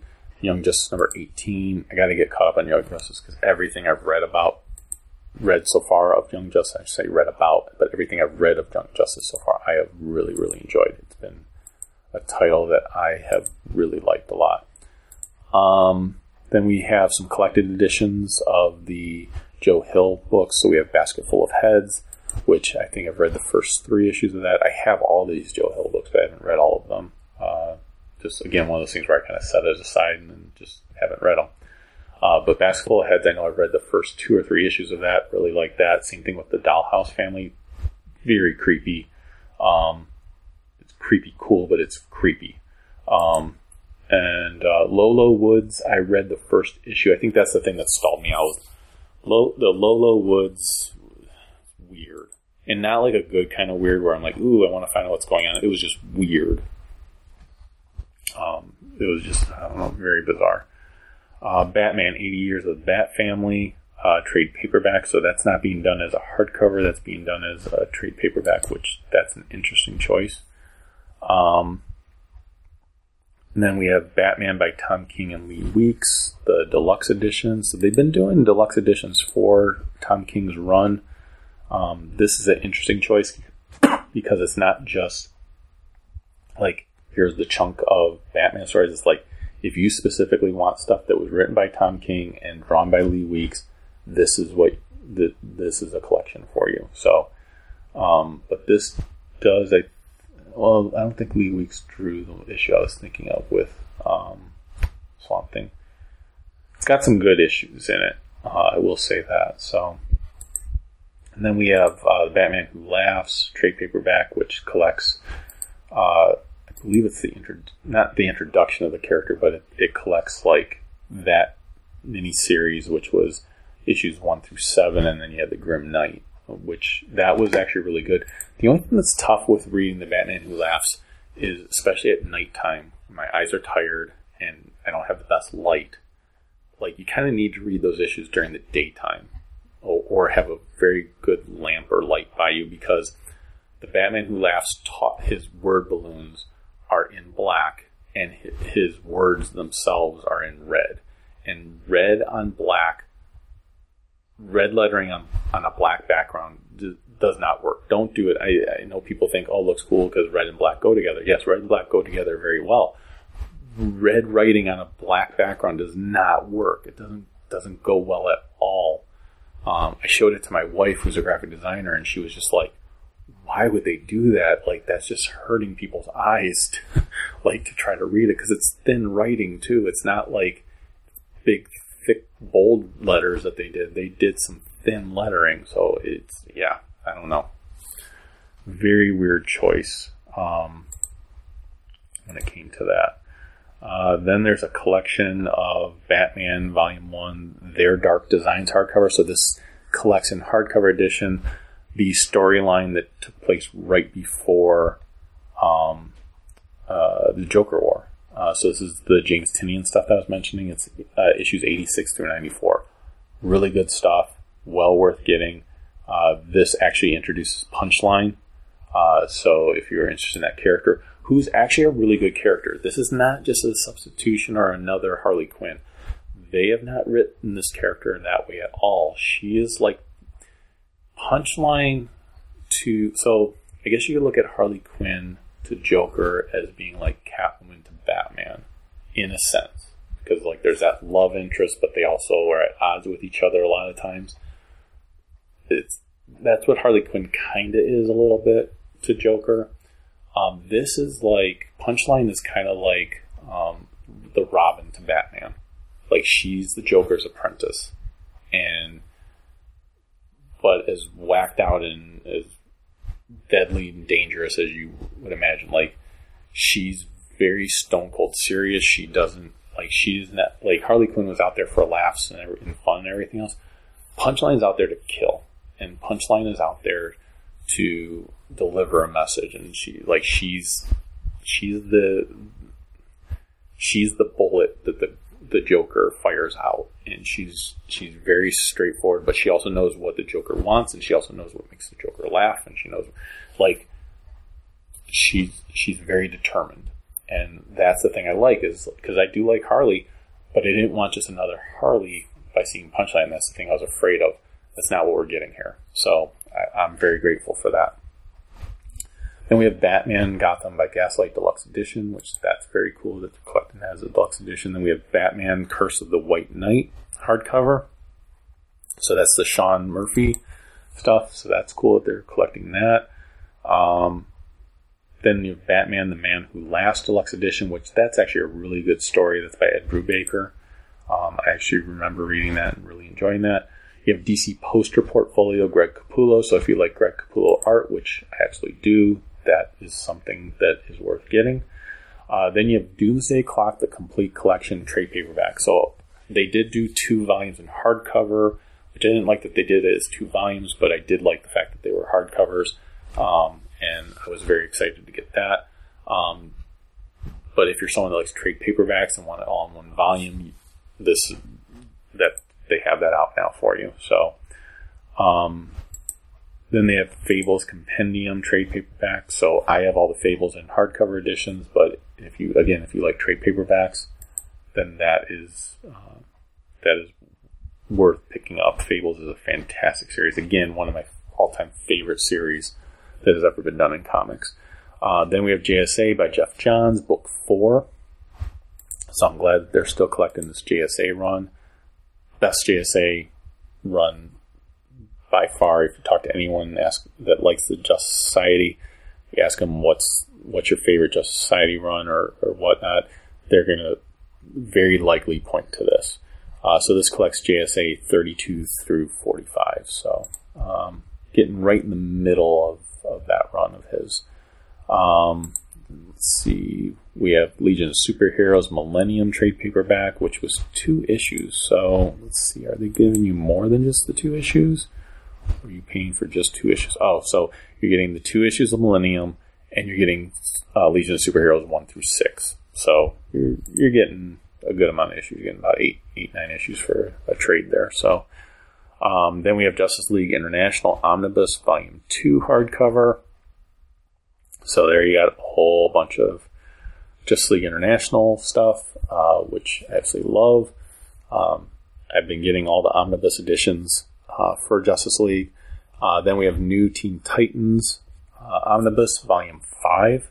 Uh, again, it was one of those things like, had I realized that at the time that I started getting the trades that they had already done some of these omnibus and hardcover, I probably would have done the omnibus because, again, love the hardcovers, and this is one. Of, this is my favorite run on Teen Titans. Um, doesn't get any better than that.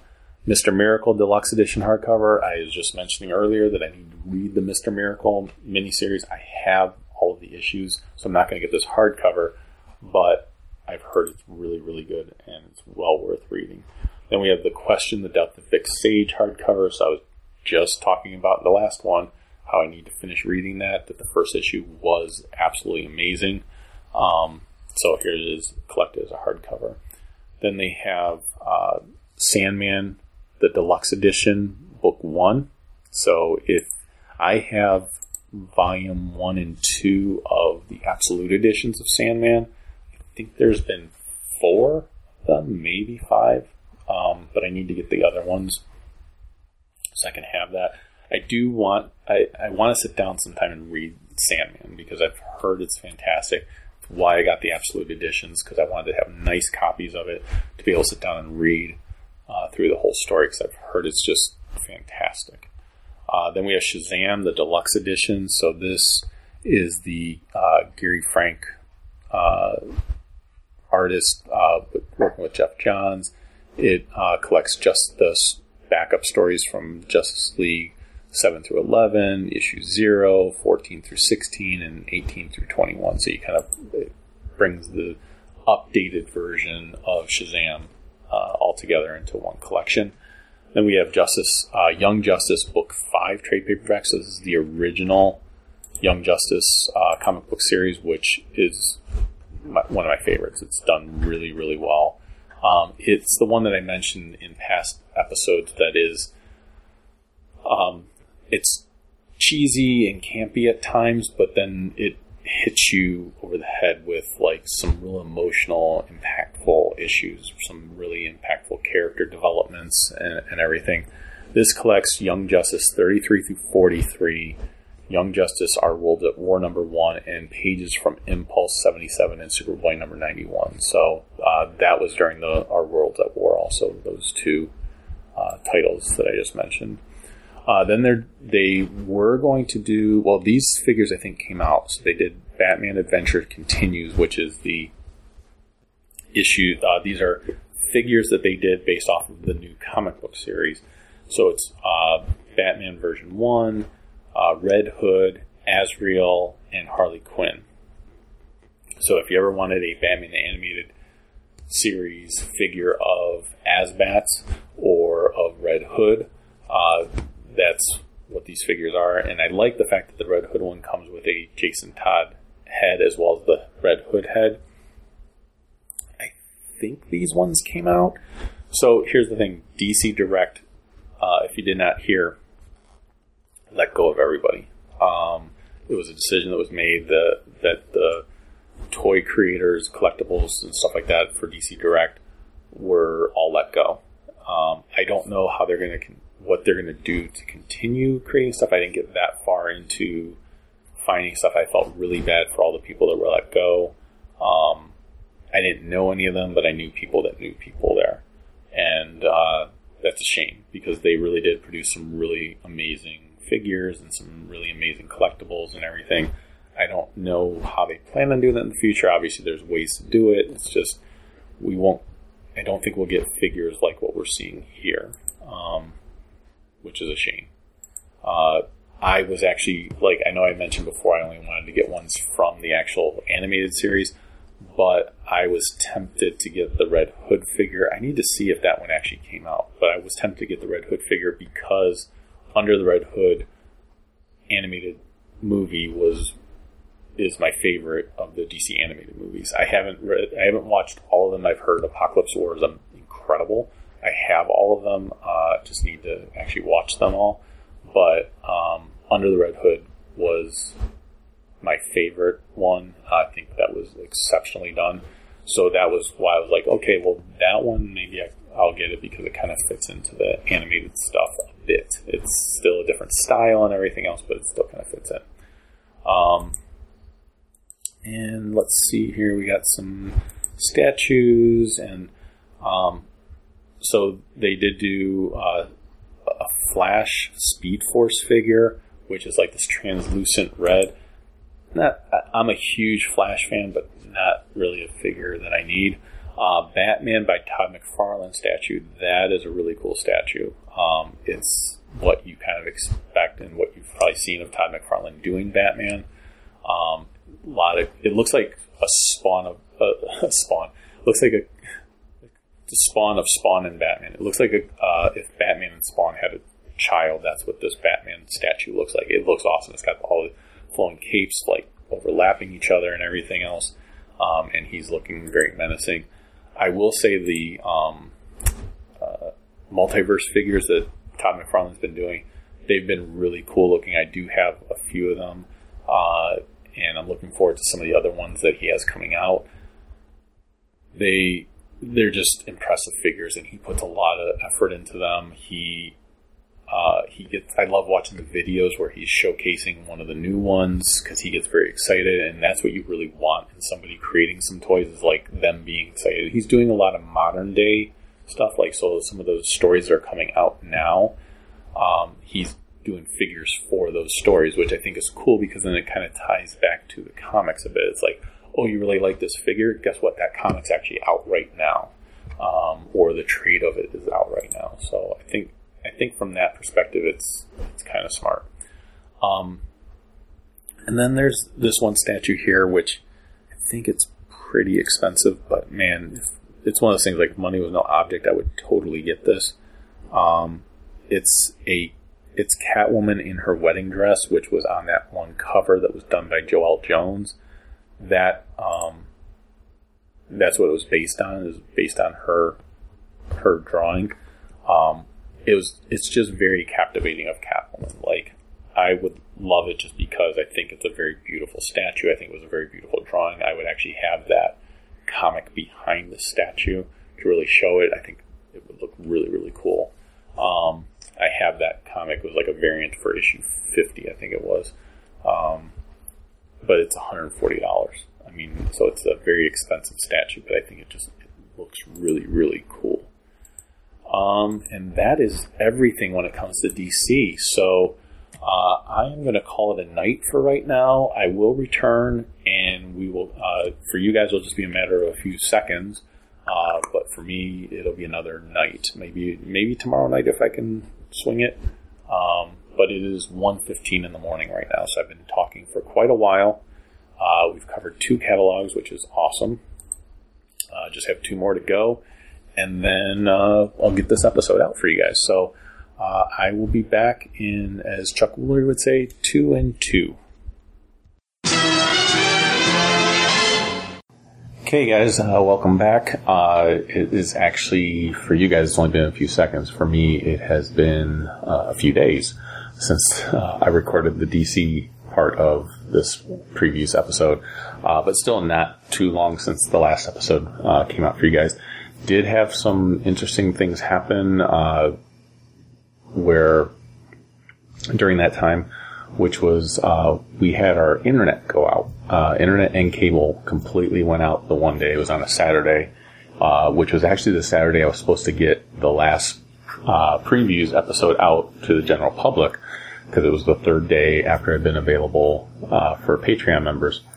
And yeah, just like all sudden around three, four o'clock in the afternoon, all of a sudden their internet went out, and we've had it go out before, but then it usually comes out, comes back on like in a minute or two.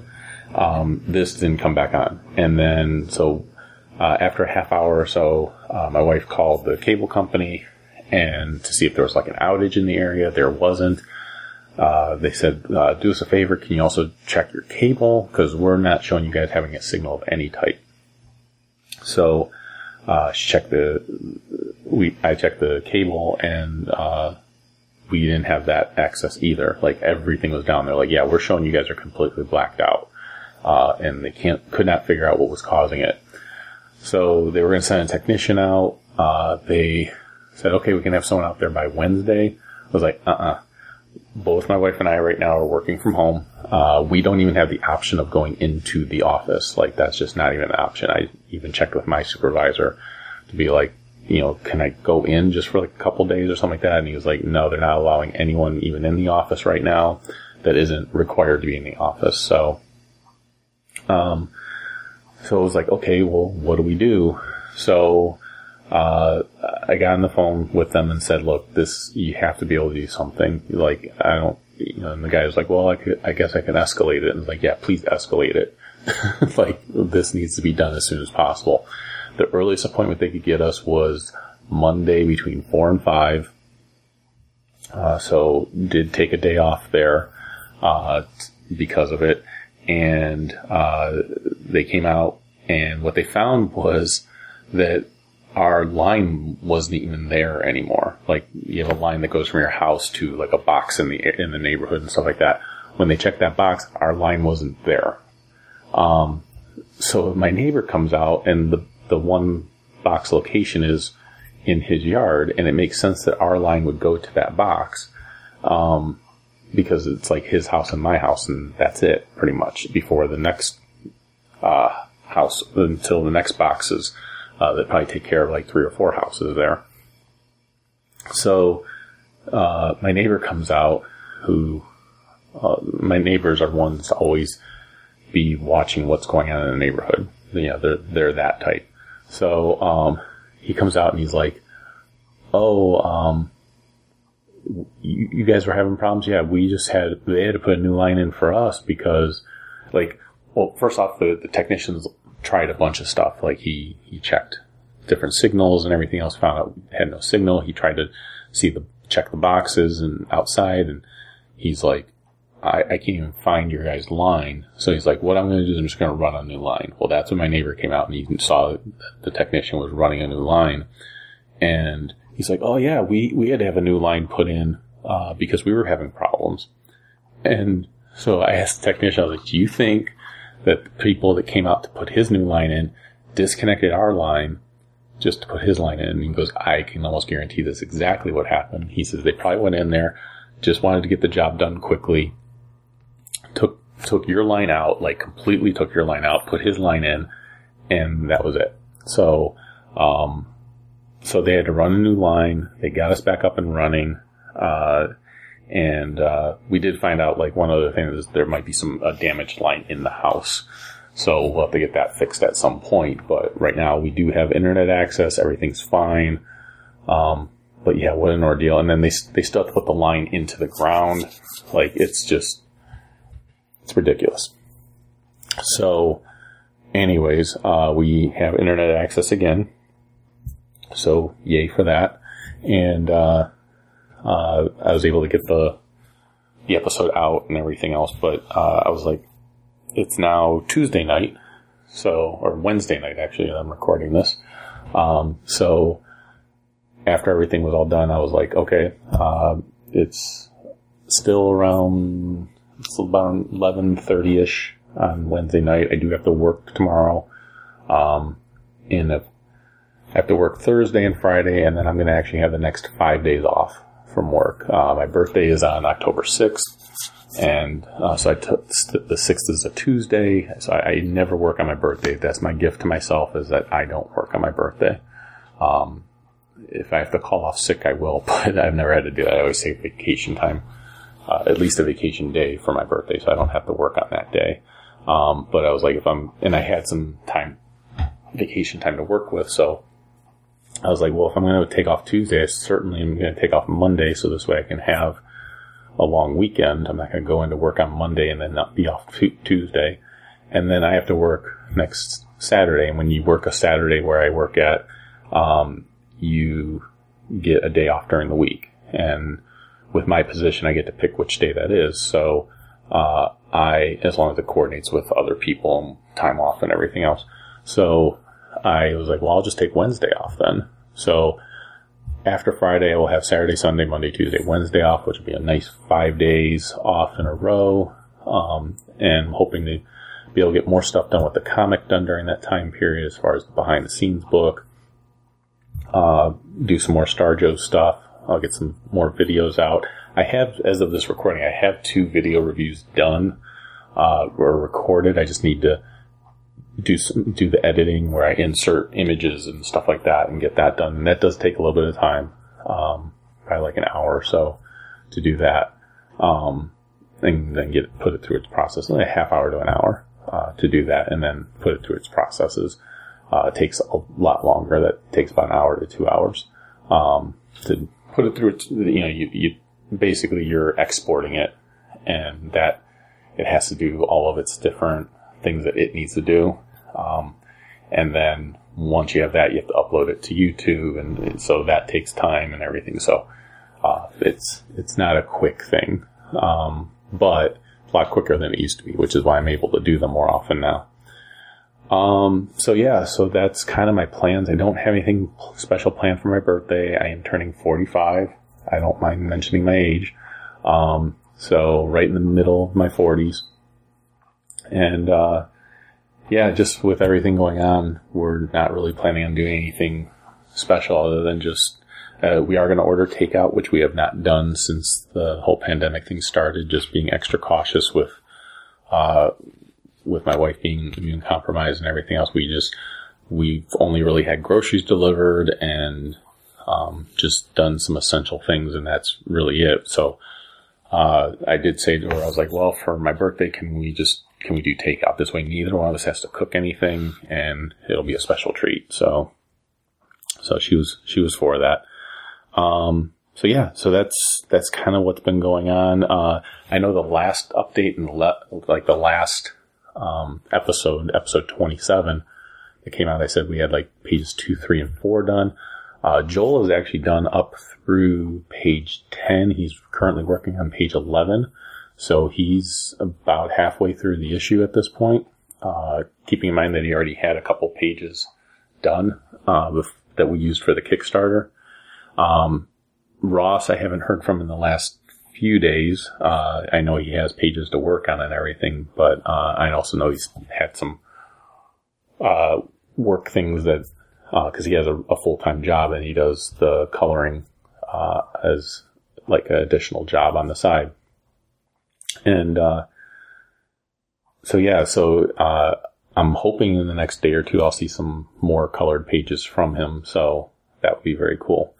Um, but yeah, so that's kind of all the updates right now. Uh, also since the last time, uh, the few seconds ago or whatever, since I recorded, um, a couple updates is that, uh, I had not, I realized I had not read up through in the Joker War, had not read issue 97. I thought I had, I hadn't, I have now read issue 97, which is, uh, really good.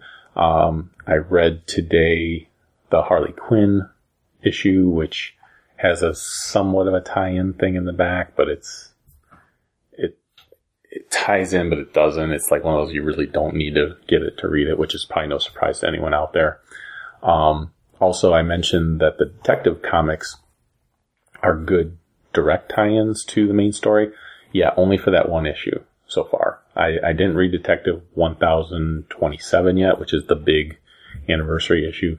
I haven't read that one yet, other than the first few pages of it that I read. Um, so I don't know where the tie-in to Joker War is in, in that one. I know there is a story in there that's a tie-in, but I haven't read that one yet because I just haven't gotten that far into it yet. But I read Detective Comics uh, 1026, which was a little side story with Killer Croc, and really didn't really don't have to read it at all. It uh, has no bearing other than if you like Killer Croc stories. Like it was a decent Killer Croc story. It was kind of quick. It was kind of a filler issue. Um, but Detective 1025, I would say is like, I don't want to say essential reading for Joker War, but it is definitely a very direct tie-in to Joker War, and it's a very good issue to read. Um, I read, I've been reading Nightwing, and I've read uh, Red Hood and Outlaw issue. That one was really, really good. Um, it does seem like some of these tie-in issues aren't keeping track of what other tie-in issues are doing because I'm reading uh, the Nightwing ones, and in that one we have Batgirl showing up to fight Nightwing, but then in the Batgirl issues, there's other stuff going on. So it's like in the Nightwing one, Batgirl gets captured and has to fight Nightwing, but in the Batgirl issue, none of that's happening. Um, so it's they're those ones are while they're good stories, they're not doing a good job of coordinating with each other where their characters are. So, um, but like I said, main Joker War really good. The other thing is I had mentioned last time that Legion of Superheroes looked like it had a bunch of covers to it. That image was, if you've seen it, that image is actually just one cover. So it's, they show a bunch of different, highlighting different characters in Legion. They look like all a bunch of different covers, but those are just all panels or images on the one cover. So it's like, it, it's basically a one big cover that has, that's made up of a bunch of little covers. So, um, cause I was very confused by that because I was like, why would Legion of Superheroes have this many covers out there? Like it's not that huge of a title right now, as far as I know. Um, so yeah, so I just wanted to kind of update that when it comes to the DC stuff.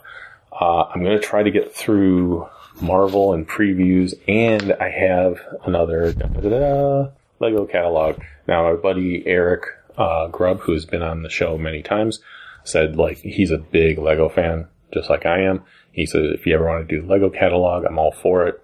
Uh, I definitely plan on doing that with him at some time, not this time, only because again, these episodes I record when it's like, oh, I've got an hour, two hours, three hours to spare. It's middle of the night.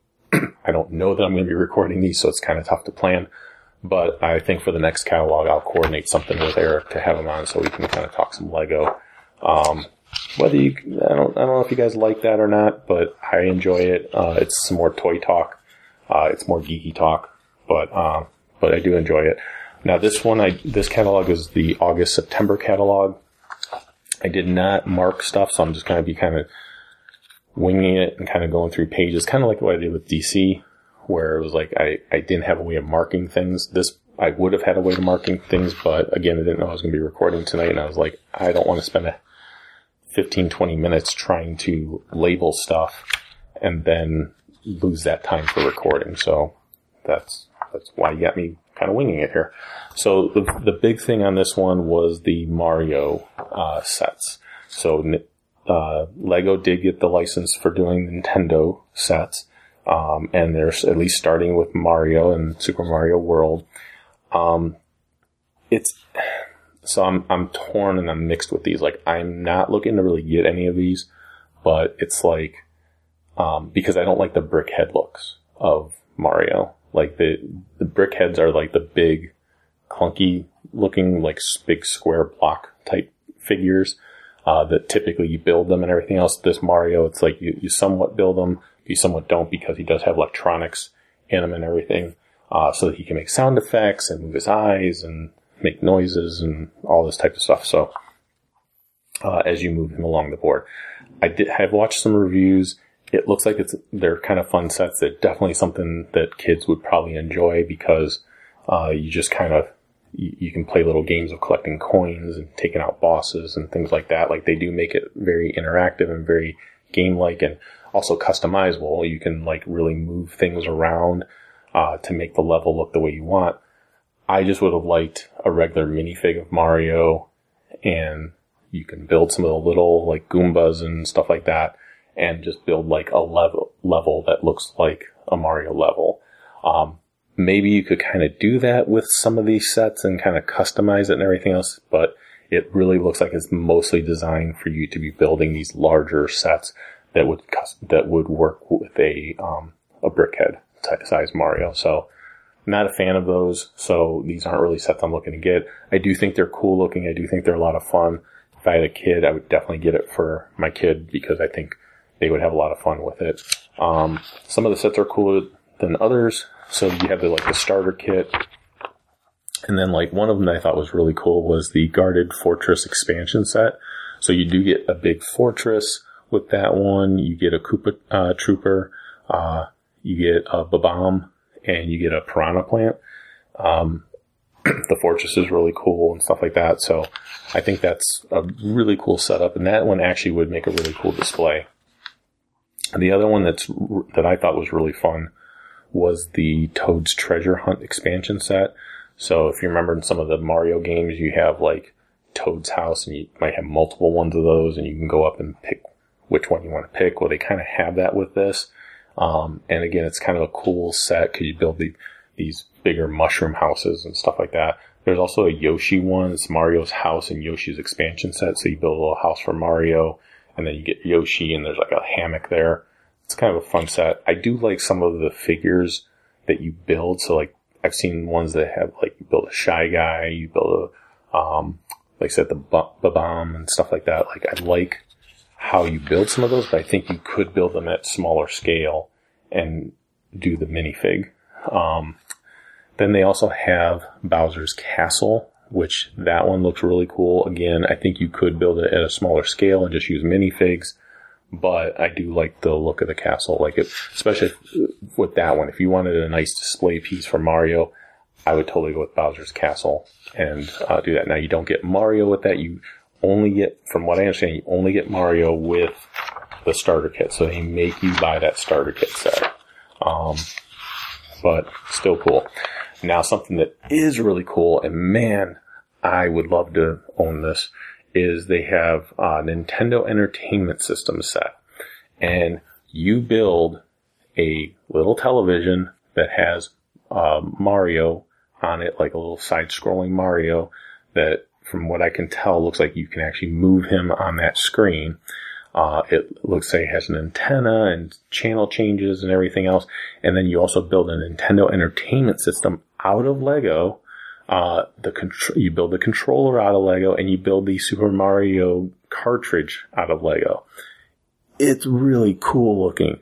Now, I guess you can take that Mario brickhead from the starter kit and put it on top of the TV, and it'll help make sound effects and everything else. I don't really need that. I just really like the set. Now, it is two hundred and thirty dollars which honestly, for all that you're getting, doesn't seem that bad. It is 2,600 pieces, which, you know, price to parts ratio is actually also really good.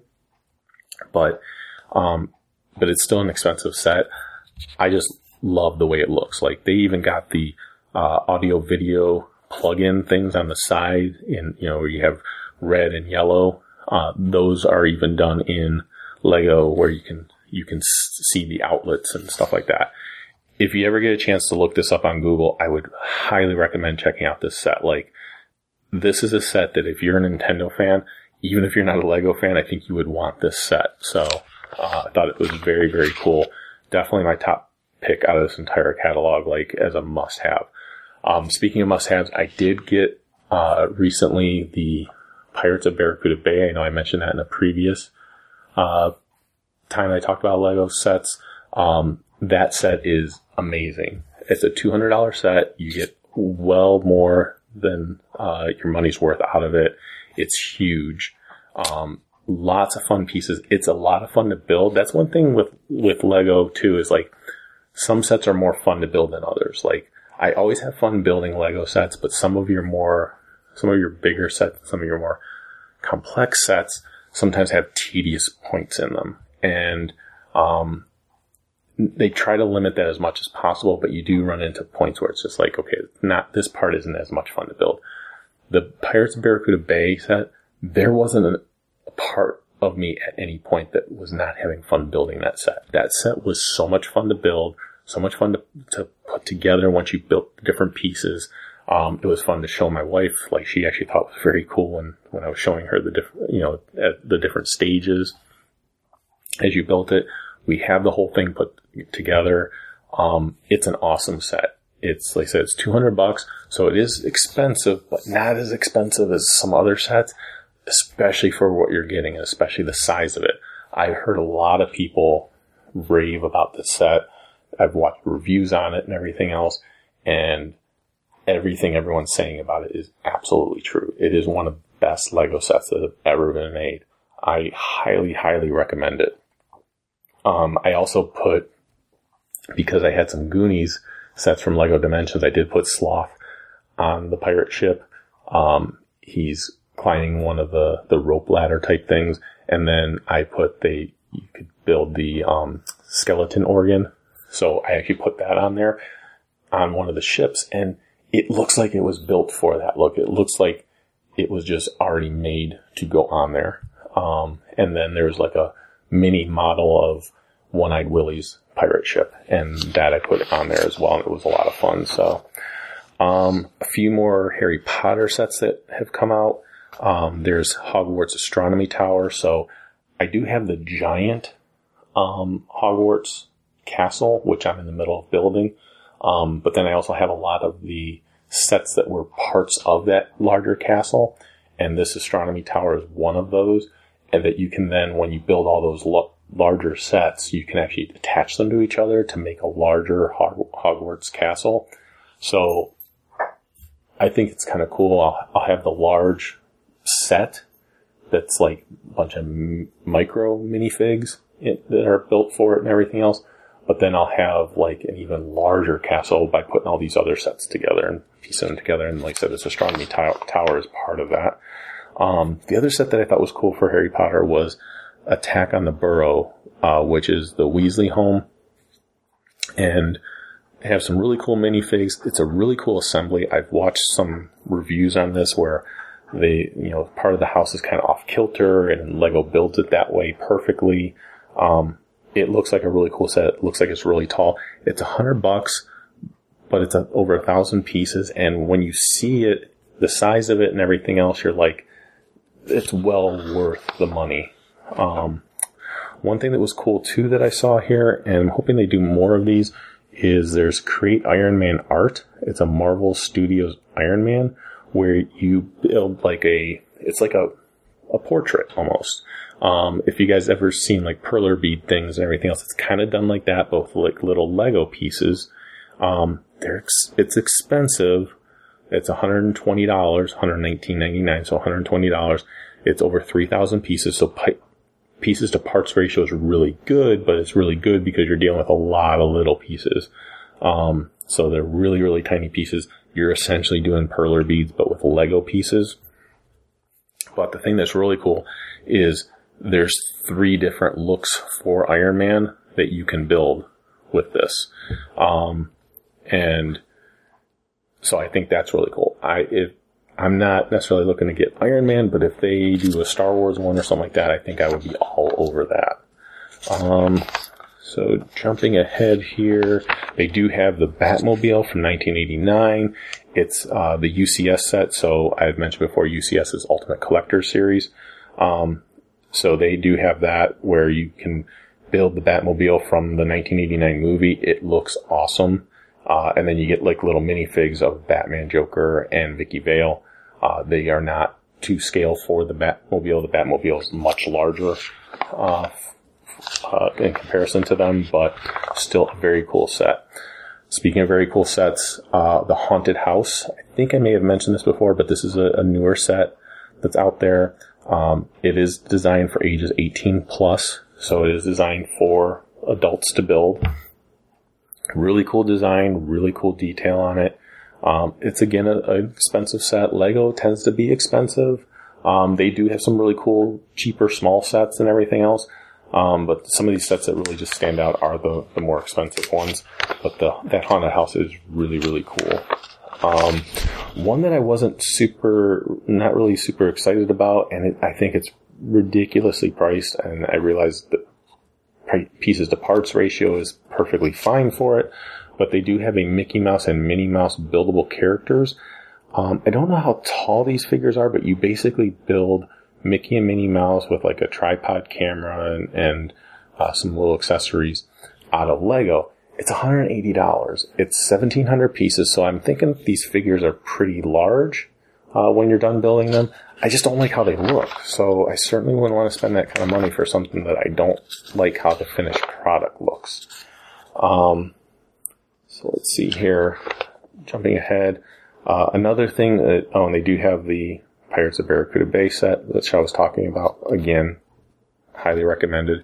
Um, another set that they have coming out is a grand piano, which is $350. Uh, I guess you, it's actually electronic, so you can actually do an app and the piano will actually play music based off of the app. Um, that's, I don't know, for me with Lego, like number one, I'm not looking to have a grand piano. It's $350 it's 3,600 pieces. So again, price to parts ratio is perfectly fine, but it's just, I don't know a lot of people that would really be spending that kind of money for this particular Lego set. Like it just, I don't know, doesn't appeal to me. I don't, I mean, if you're a big piano buff, I guess maybe, but I don't know. Uh, I, I just don't know a lot of people. If you're someone that's out there is very excited about the grand piano Lego set, you know, let me know, uh, like what's the appeal for you? Like, why is there a connection for you? Like, if you're a music teacher, I guess, and you're a Lego fan, then I guess it makes perfect sense, but I don't know.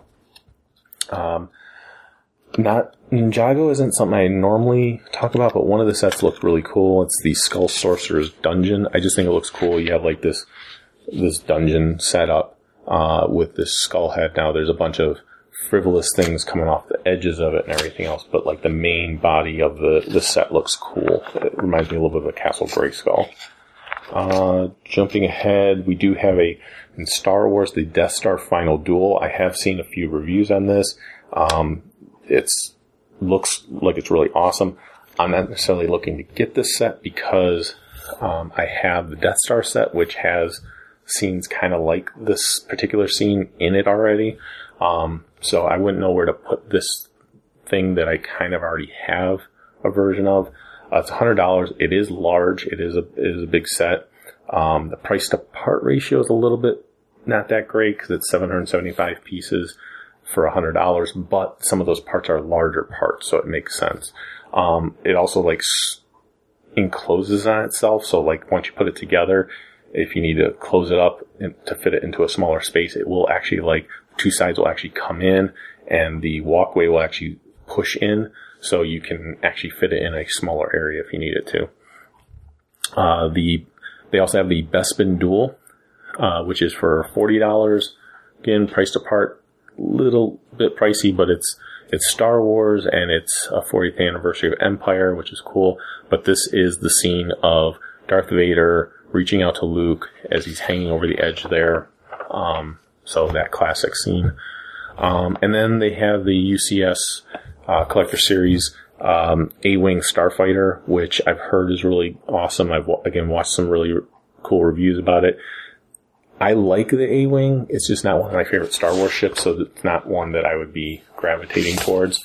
Um, I and then on the back of the catalog here, they do have the the latest AT-AT uh, Lego set for $160. It's the most expensive AT-AT set that they've done so far, but it's also the most involved. Uh, it's the one that has uh, a lot of interior stuff to it, where past ones didn't.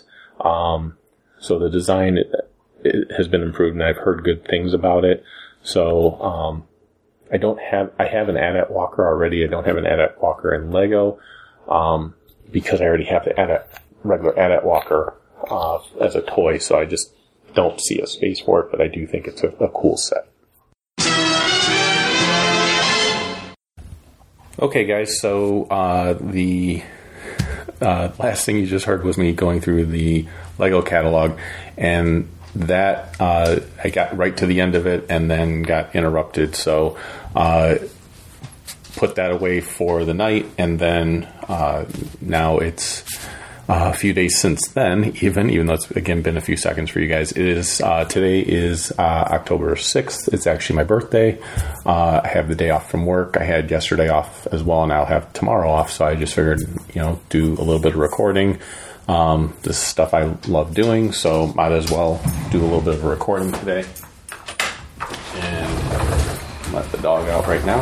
Um, but um, yeah, so I figure I'll get the rest of the catalog done today, and maybe even get the episode out tonight or tomorrow at the latest. Um, so just keep putting stuff out. Uh, I just put out yesterday the GI Joe uh, issue seven, the IDW run issue seven, um, out as a video review on the YouTube channel. So check that out if you haven't already. Uh, it's definitely a key issue to read, whether you're a Joe fan or not, or whether you like that series or not. Um, I would say to pick up issue seven. You don't need to. By the way, you don't need to have read anything before issue seven. Um, it's perfectly fine to just read issue seven. There's no real background you need to know or anything like that. It's a self-contained story. It's very impactful. It's it's very emotional, um, and it's actually for free. Also, if you were to go onto IDW's web, I think it's on IDW's website. Um, but if you look up just GI Joe number seven, IDW, um, you'll probably find it. It's part of. Uh, they released it for free, part of Suicide Prevention Month. Uh, if you go check out my uh, YouTube review of it, there's a link to that um, in the in the information area, and you just click on there, and the issue is for free because they felt it was a very important to uh, matter to address, and it's it, it is it's something worth checking out. So, would highly recommend doing that. Um, I've been reading more comics since the last time you guys heard me, uh, so I have read uh, Three Jokers, uh, number issue number two, which was fantastic. Um, I have now read Joker War up through issue 99, so uh, I've gotten completely caught up on that. And uh, that's been amazing. Uh, has absolutely been incredible. Um, I'm on issue four of the X Men titles, and we'll get into some of that when I'm reading the Marvel stuff or reviewing the Marvel stuff that's coming out or has come out. Um, and then uh, I'm reading, still reading some Star Wars and, and everything else, and then reading uh, some of the other titles of like G.I. Joe and Transformers and stuff like that, trying to get caught up on everything. Um, I did stop for a little bit on Turtles again. I don't know why because I am really enjoying it, but yeah, I, um, I got right up to City at War. I have not read City at War yet, but I will be reading that very soon. So, uh, and I'm probably going to do a review of part one, and which is I think issue 95, and then part the end, the finality, uh, final issue, which is issue 100, since it's a milestone one. I'll probably do some video reviews of each of those. Um, but and there's a lot of other things I want to review, like Shredder in Hell. I want to review issue one of that. Um, I know it's a lot of like stuff I'm lagging behind on and getting caught up in that a lot of other people have already read and have already done reviews on, but I think it um, it's just something I enjoy doing. Like it's one of those things like uh, my buddy Rock mentioned recently. Someone was complaining about a podcast and he's like, "It's free." like, like it's one thing to uh, make suggestions for a podcast. That, that's great. Like I love that when someone says, "Hey, would have you ever thought about doing this?" or "Hey, would you ever cover this on the show?" or "Hey, I loved it when you used to do this. Do you ever think about bringing that back?" I love that stuff. It's a whole nother thing when it's someone telling you what you should be doing or or that what you're doing isn't good. Um, like you don't have to listen to it. It's free. You uh, it's uh, you're if you don't like something. I've listened to podcasts I didn't care for, and I just went and found a different one, and that's fine. I didn't reach out to them and tell them that what they're doing isn't any good. Um, or how they should be doing it differently. Like that just, I don't know. That bugs me because people are not, most people are not making money from doing a podcast or from doing YouTube. Yes, there's a lot of people that are making money from doing YouTube.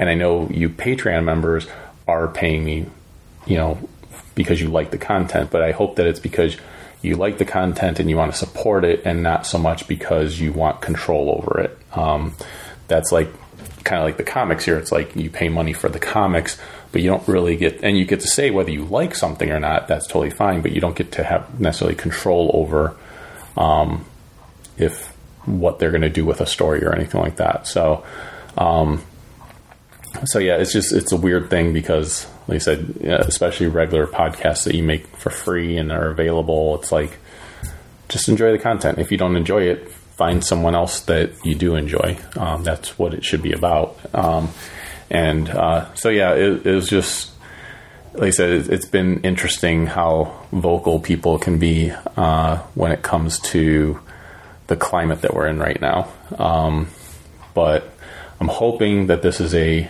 uh, an oasis for you guys. I hope you enjoy listening to stuff. And like I said, when it comes to me doing reviews, I'm sure I'm going to get flack on YouTube for covering older stuff that p- people have already covered or it's been out for a while and stuff. In my eyes, it means that, hey, it's been out for a while, you've had a chance to read it, and you can then share your thoughts on it too. Um, you know, it doesn't have to necessarily just be what I think about it, but I want people to comment and say what they thought about it also. Um, but I have seen comments about um, only one or two on my YouTube reviews where it was like, "Hey, didn't this come out like a long time ago?" And it's like, "Yeah, it did." Did, did you still like my review of it? Did like you didn't have to watch it? Like it is what it is. I'm not making any money off of YouTube right now. I don't have the subscribers and the level to uh, of content out there to be making any type of income off of YouTube. I'm doing it because I enjoy doing the video reviews. It's been fun. So, um, around the time of this coming out, I will have also a Mega Man video review uh, coming out. So I covered uh, Mega Man. I think it's fully charged. We'll be covering it in this uh, Previews catalog, I believe. Um, but issue one of that, which was a new take on on Mega Man. So, um, getting into uh, the Previews catalog here. So I'm going to cover previews, and I'm going to cover uh, the main previews catalog, and then I'm going to cover the Marvel one. So we have uh, from Image, we have the Department of Truth number one.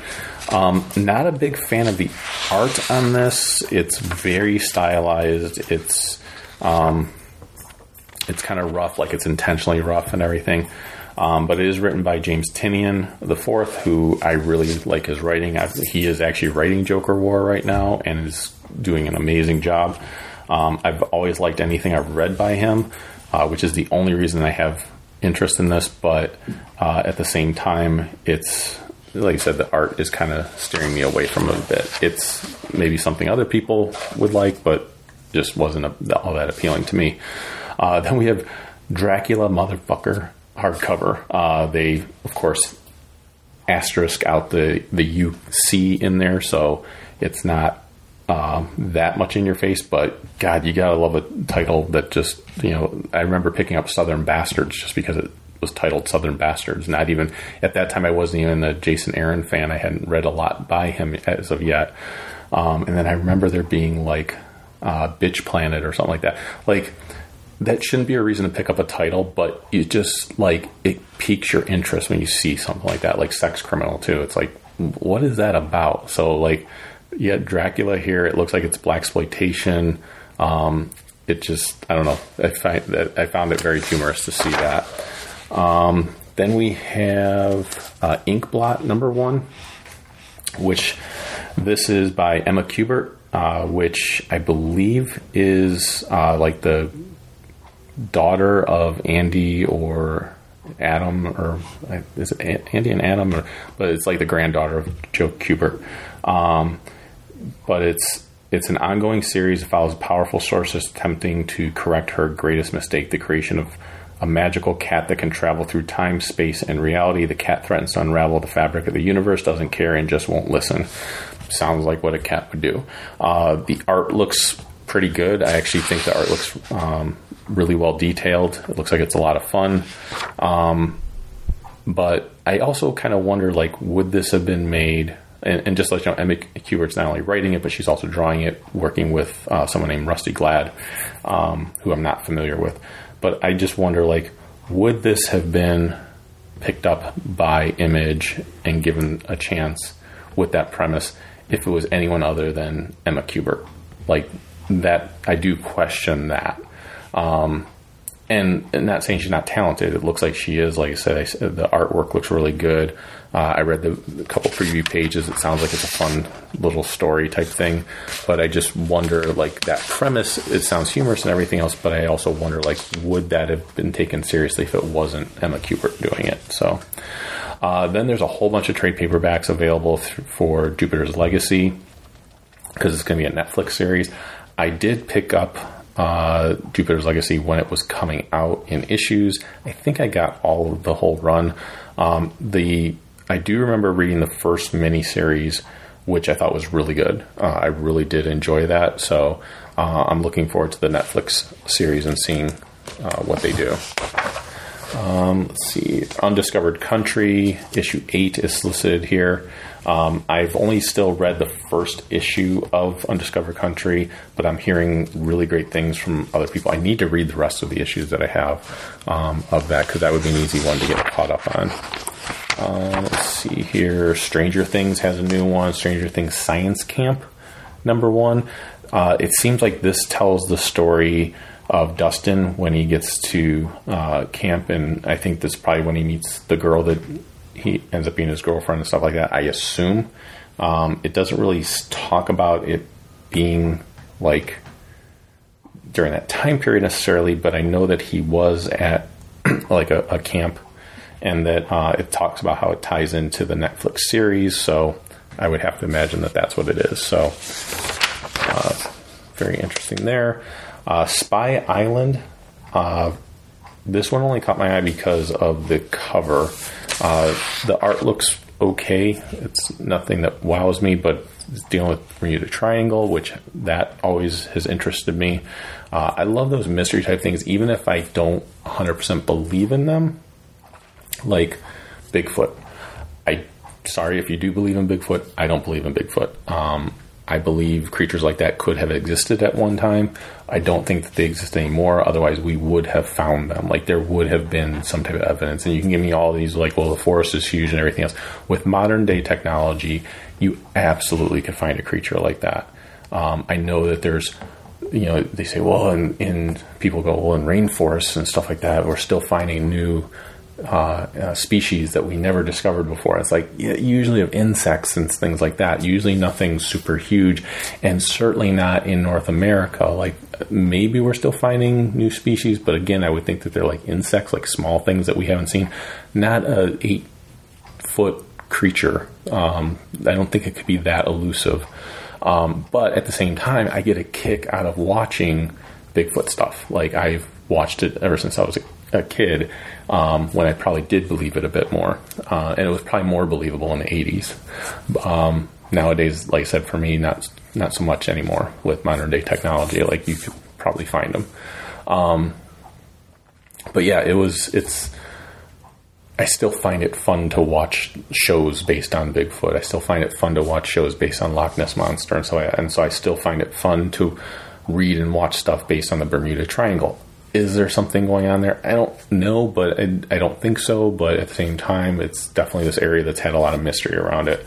Um, I love the cover of this issue. It's an island, and then below the surface, there's like a skull type structure uh, that makes up the island. Um, I just thought it looked cool. So, and then we have Bill and Ted Are Doomed, number one of four. Um, not a big fan of the art on on the cover here, um, but it doesn't look like that's uh, who's doing the inside. It's actually Roger Langridge, who I really do like his his artwork, um, and it looks like he did the variant cover. And looking at the variant cover, I do like the variant cover quite a bit. Um, but love Bill and Ted, uh, and uh, good timing for this to come out and everything else. Um, after defeating the evil, evil dictator Dr. Demam- Denomulus uh, in Bogus Journey in 1995, things aren't looking as excellent as they sh- uh, should for either Bill and Ted or Wild Stallions. So it kind of looks like it picks up after Bogus Journey uh, and kind of leads. It's the pre. It does state mention it's the prequel to Face the Music. So uh, like I said, love Roger Langridge's art, and uh, the variant cover definitely shows me like artwork that I would like to see. Um, the main cover, mm, not so much. Then we have um, from Dark Horse, uh, and just let you know, Bill and Ted was also from Dark Horse, uh, and Spy Island was also from Dark Horse, and Stranger Things was from Dark Horse. So I, I didn't uh, transition from Image to Dark Horse very well, um, probably because the edge cover coloring was red to red. Normally they change colors when they're changing publishers, but um, anyways, uh, we have the Toys of He-Man and the Masters of the Universe hardcover. So this is a uh, this was done by Val Staples and uh, Dan Eardley, who's known as Pixel Dan. Uh, so Pixel Dan's a longtime toy reviewer. Uh, Val Staples, longtime uh, comic artist and colorist, and you guys, uh, we you know we've had him on the show before, and really good guy. Pixel Dan, I'd love to get on the show sometime. I need to reach out to him to see if he'd be willing to come on. I know he liked us back in the day, uh, and it probably would have been a lot easier to have him on the show back then. Although I, I don't know, he probably would still come on now uh, if I can find a good way to reach out to him and, and see if he'd come on. Um, then, but anyways, with this book, it's the Toys of He-Man Masters Universe. It's 700 uh, pages. It's full color.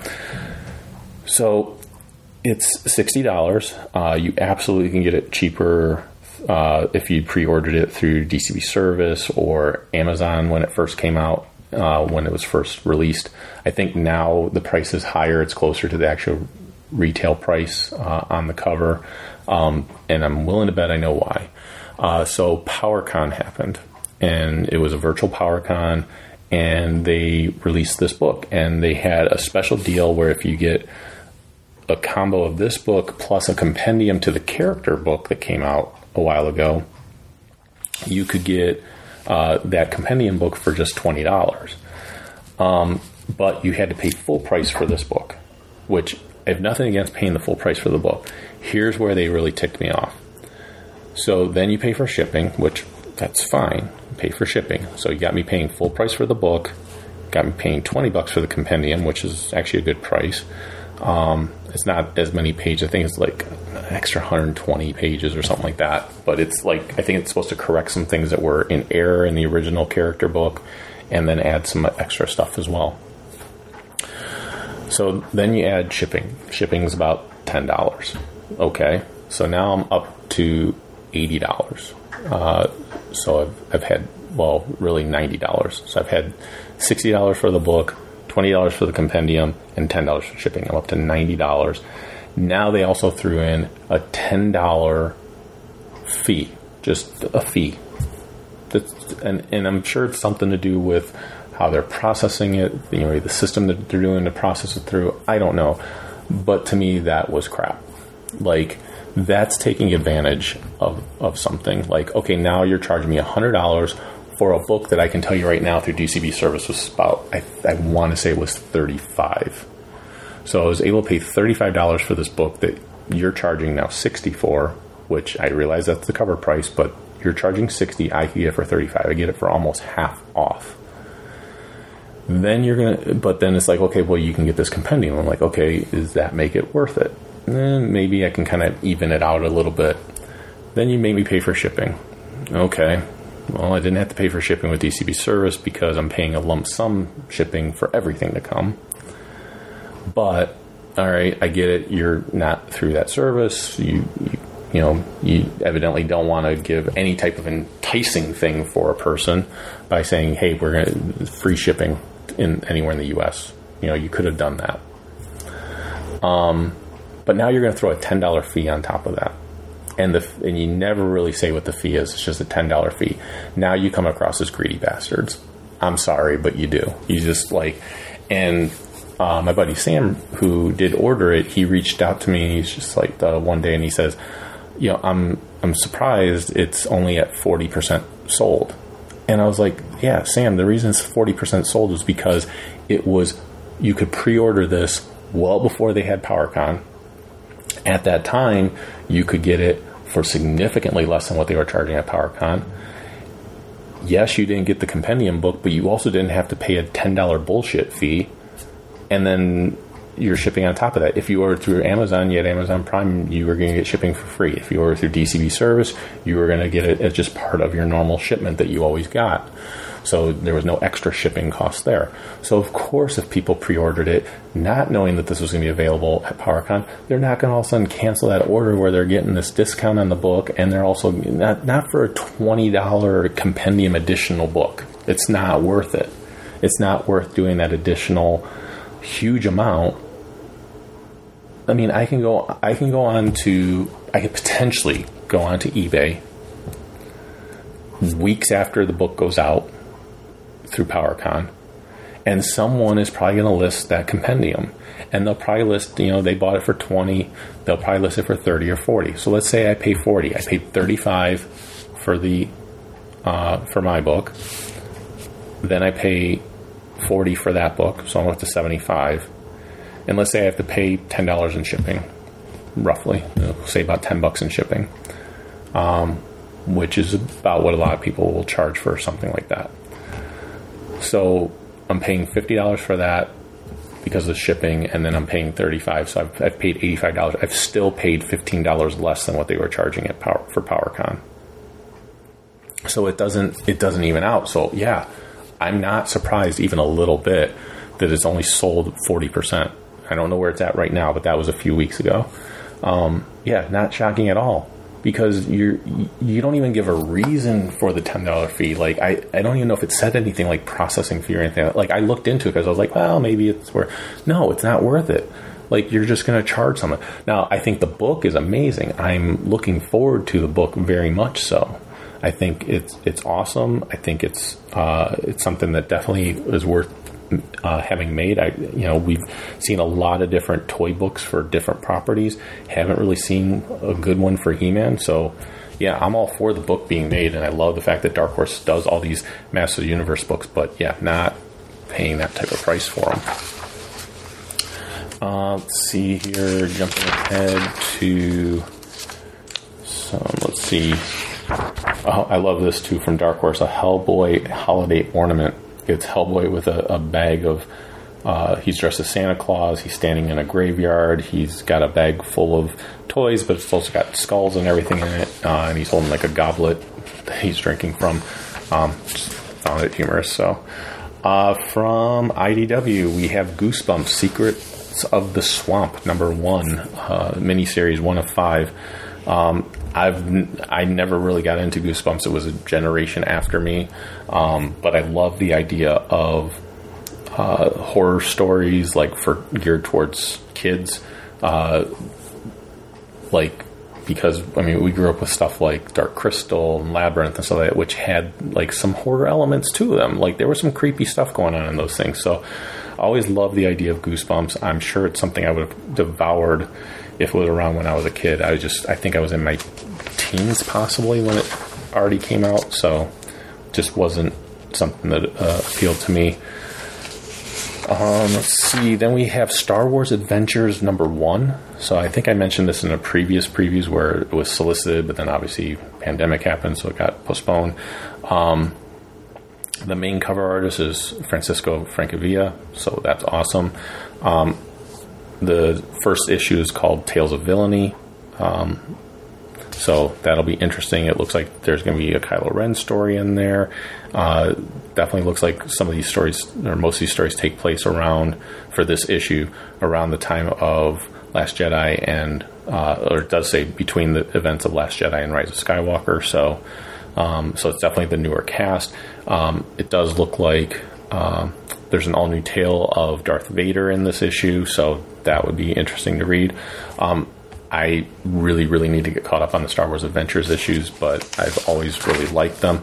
They are geared towards, so uh, again, my buddy Rock asked me about this recently. He was like, So, how are they? And I was like, They're definitely geared towards a younger crowd, um, but they're still fun stories. Like, I still enjoy reading them, um, but some stories are definitely geared towards a younger crowd than, than, in all, than really an all ages crowd um, if that makes any sense. Like some of them are definitely all ages. Like some of them I can read and go, wow, that was a really cool story. It, it just happens to be like all ages styled and everything else. Um, but then there's ones where I'm just like, yeah, this was definitely geared towards like a kid. um, but that's fine. Like, I, that's it's not all Star Wars should be written for for me or for you. They need to be geared towards all different ages, all different crowds, and everything else. So, um, but yeah, I, overall, I, I like the Star Wars Adventures. Now, if you're looking for something at the level of what Marvel's doing on the main Star Wars titles, you're not going to get that. That's not like again different. It's geared for a different age level, di- geared towards a different um, different type of reader, uh, more so than anything. So like. because I don't necessarily want to say it's that it's always geared towards a younger reader with the adventure stuff because it's just it's geared towards more maybe a more lighthearted reader. So that's that, that's how I would probably phrase it. Um, then this was interesting. So coloring books are all the rage. They have uh, airplanes, a Smithsonian coloring book, and dinosaurs, a Smithsonian uh, coloring book.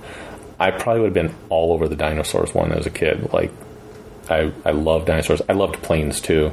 Um, but since it's Smithsonian, I probably it probably it's a lot more historical. I probably wouldn't find as much fun coloring them in. Uh, whereas if it was like airplane battles up in the sky, then that could be fun to color. Or um, I don't know, something like the Blue Angels or something like that. That could be kind of fun to color. But dinosaurs are always fun to color. Like that would just seem like a lot of fun. Uh, then we have uh, Jim Lee's X Men Artist Edition. Oh, I wanted this so bad. It's just they're just so expensive. Um, I've gotten some of the artist editions in the past, and I love them. And you guys know I love Jim Lee's artwork, especially when he was on X Men. Um, but yeah, I mean the pages just look awesome. Like maybe this would be something I save up for and, and get at some point. But yeah, absolutely love this. Uh, it's it's on my hit list of things that I would love to get sometime in the near future. So uh, then we have Transformers Galaxies number eleven, uh, and this is dealing. It's uh, part two of Storm Horizon. It deals with Ultra Magnus. Uh, on the cover, it looks like we have Sound Blaster, possibly. Uh, it doesn't look like it's Sound Wave necessarily, because I, I don't think, because it looks like he's colored a little bit differently, but it might be Sound Wave. But um, but yeah, it's dealing with Ultra Magnus. Uh, then we have Transformers Volume 3 All Fall Down, which is the hardcover uh, collected editions. Uh, collects Transformers of the current series, Transformers 19 through 24, and Transformers Galaxy 7 through 12. Um, I love the hardcovers. I, I still am having a hard time even going back to read the Transformers series because I'm just not, I just wasn't enjoying it. I got up to issue 10 or 11, uh, which puts me not too, too far behind, but it just, I, I need to get caught up to see if it just gets any better because it was getting to be a chore to read. Um, all right, then we have Transformers versus Terminator uh, trade paperback. I still have only read the first issue. I do have issues two and three to, to read. Um, I need to do that. Um, then we have uh, Batman, the Maxx, the Lost Year Compendium, Arkham Dreams. Um, this is Sam Kieth. I think I've mentioned before. I'm just not a Sam Kieth fan. Like I, I don't really care for his art style. Like, and he's very stylized, and I know people that absolutely adore Sam Kieth artwork. It's just not for me. Like, I'm not gonna say he's a bad artist at all. Like, he's a good artist.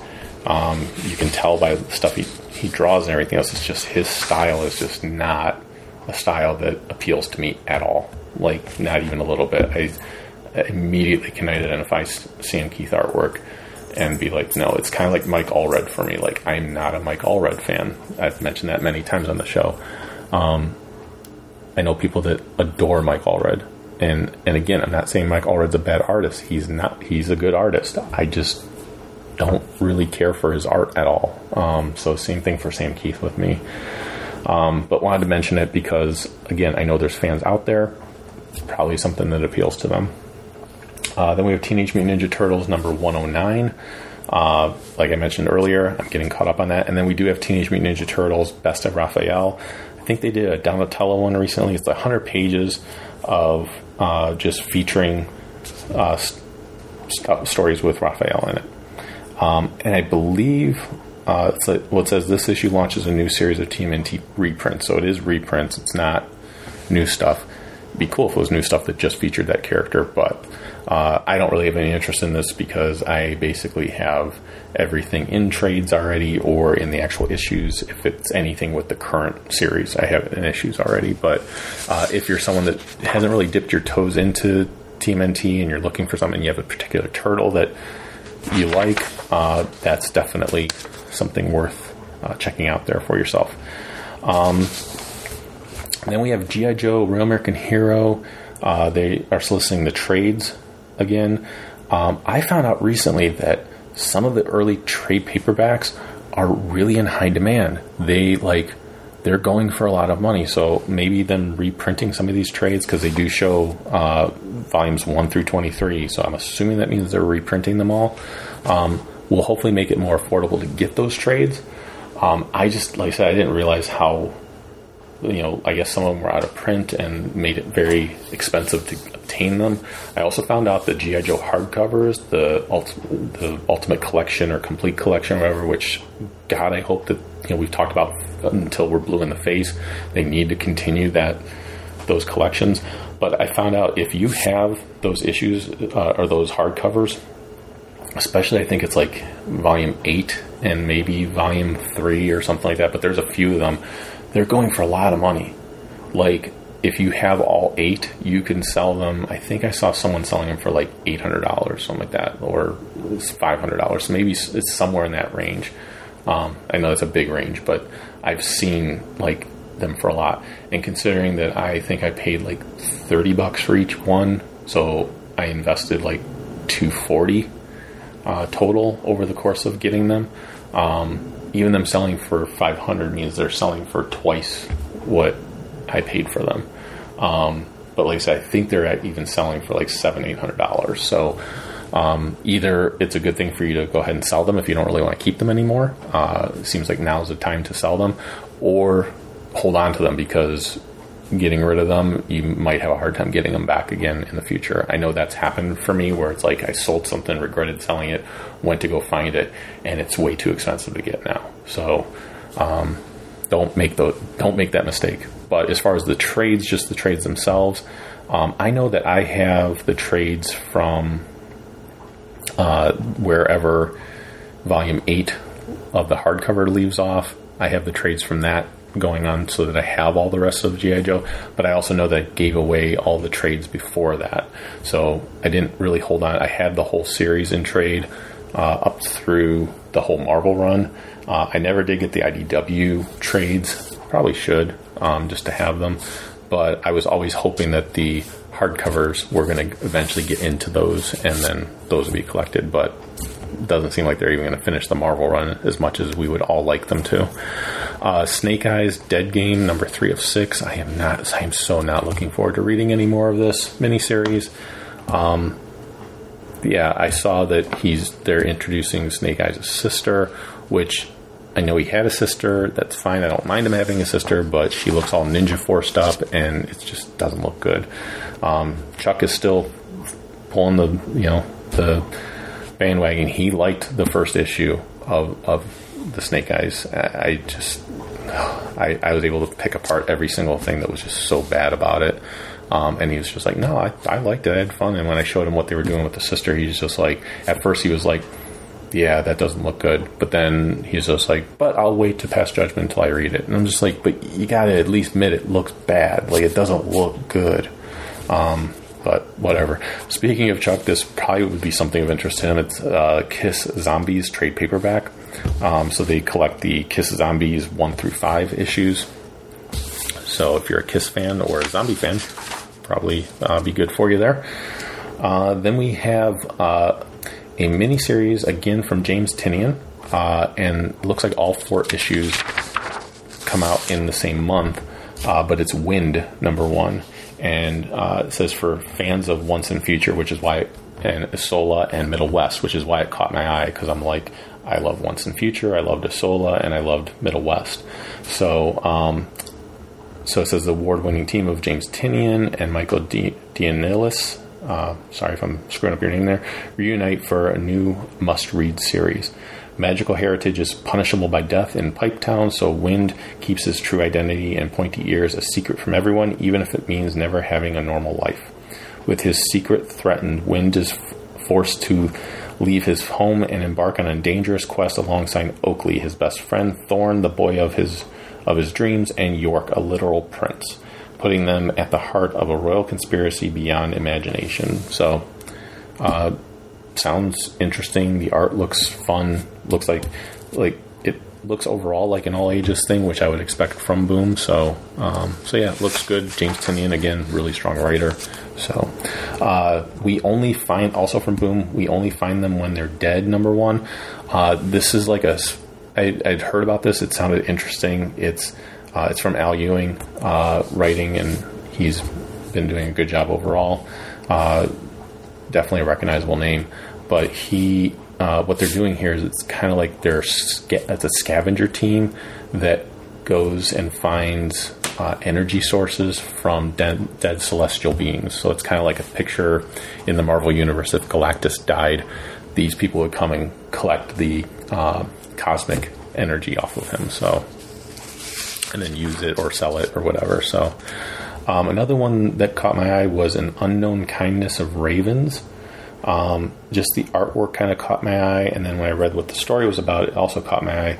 Um, it says uh, a supernatural mystery where not all the witches burned during the Salem witch uh, burned during the Salem witch trials, and the ones that survived did so together, protecting the ancient secrets entrusted to them for generations. They call themselves the Ravens. Wilma is the new girl in school, and she plans to go completely unnoticed, except that she bears an eerie resemblance to the Raven member Waverly, who just went missing.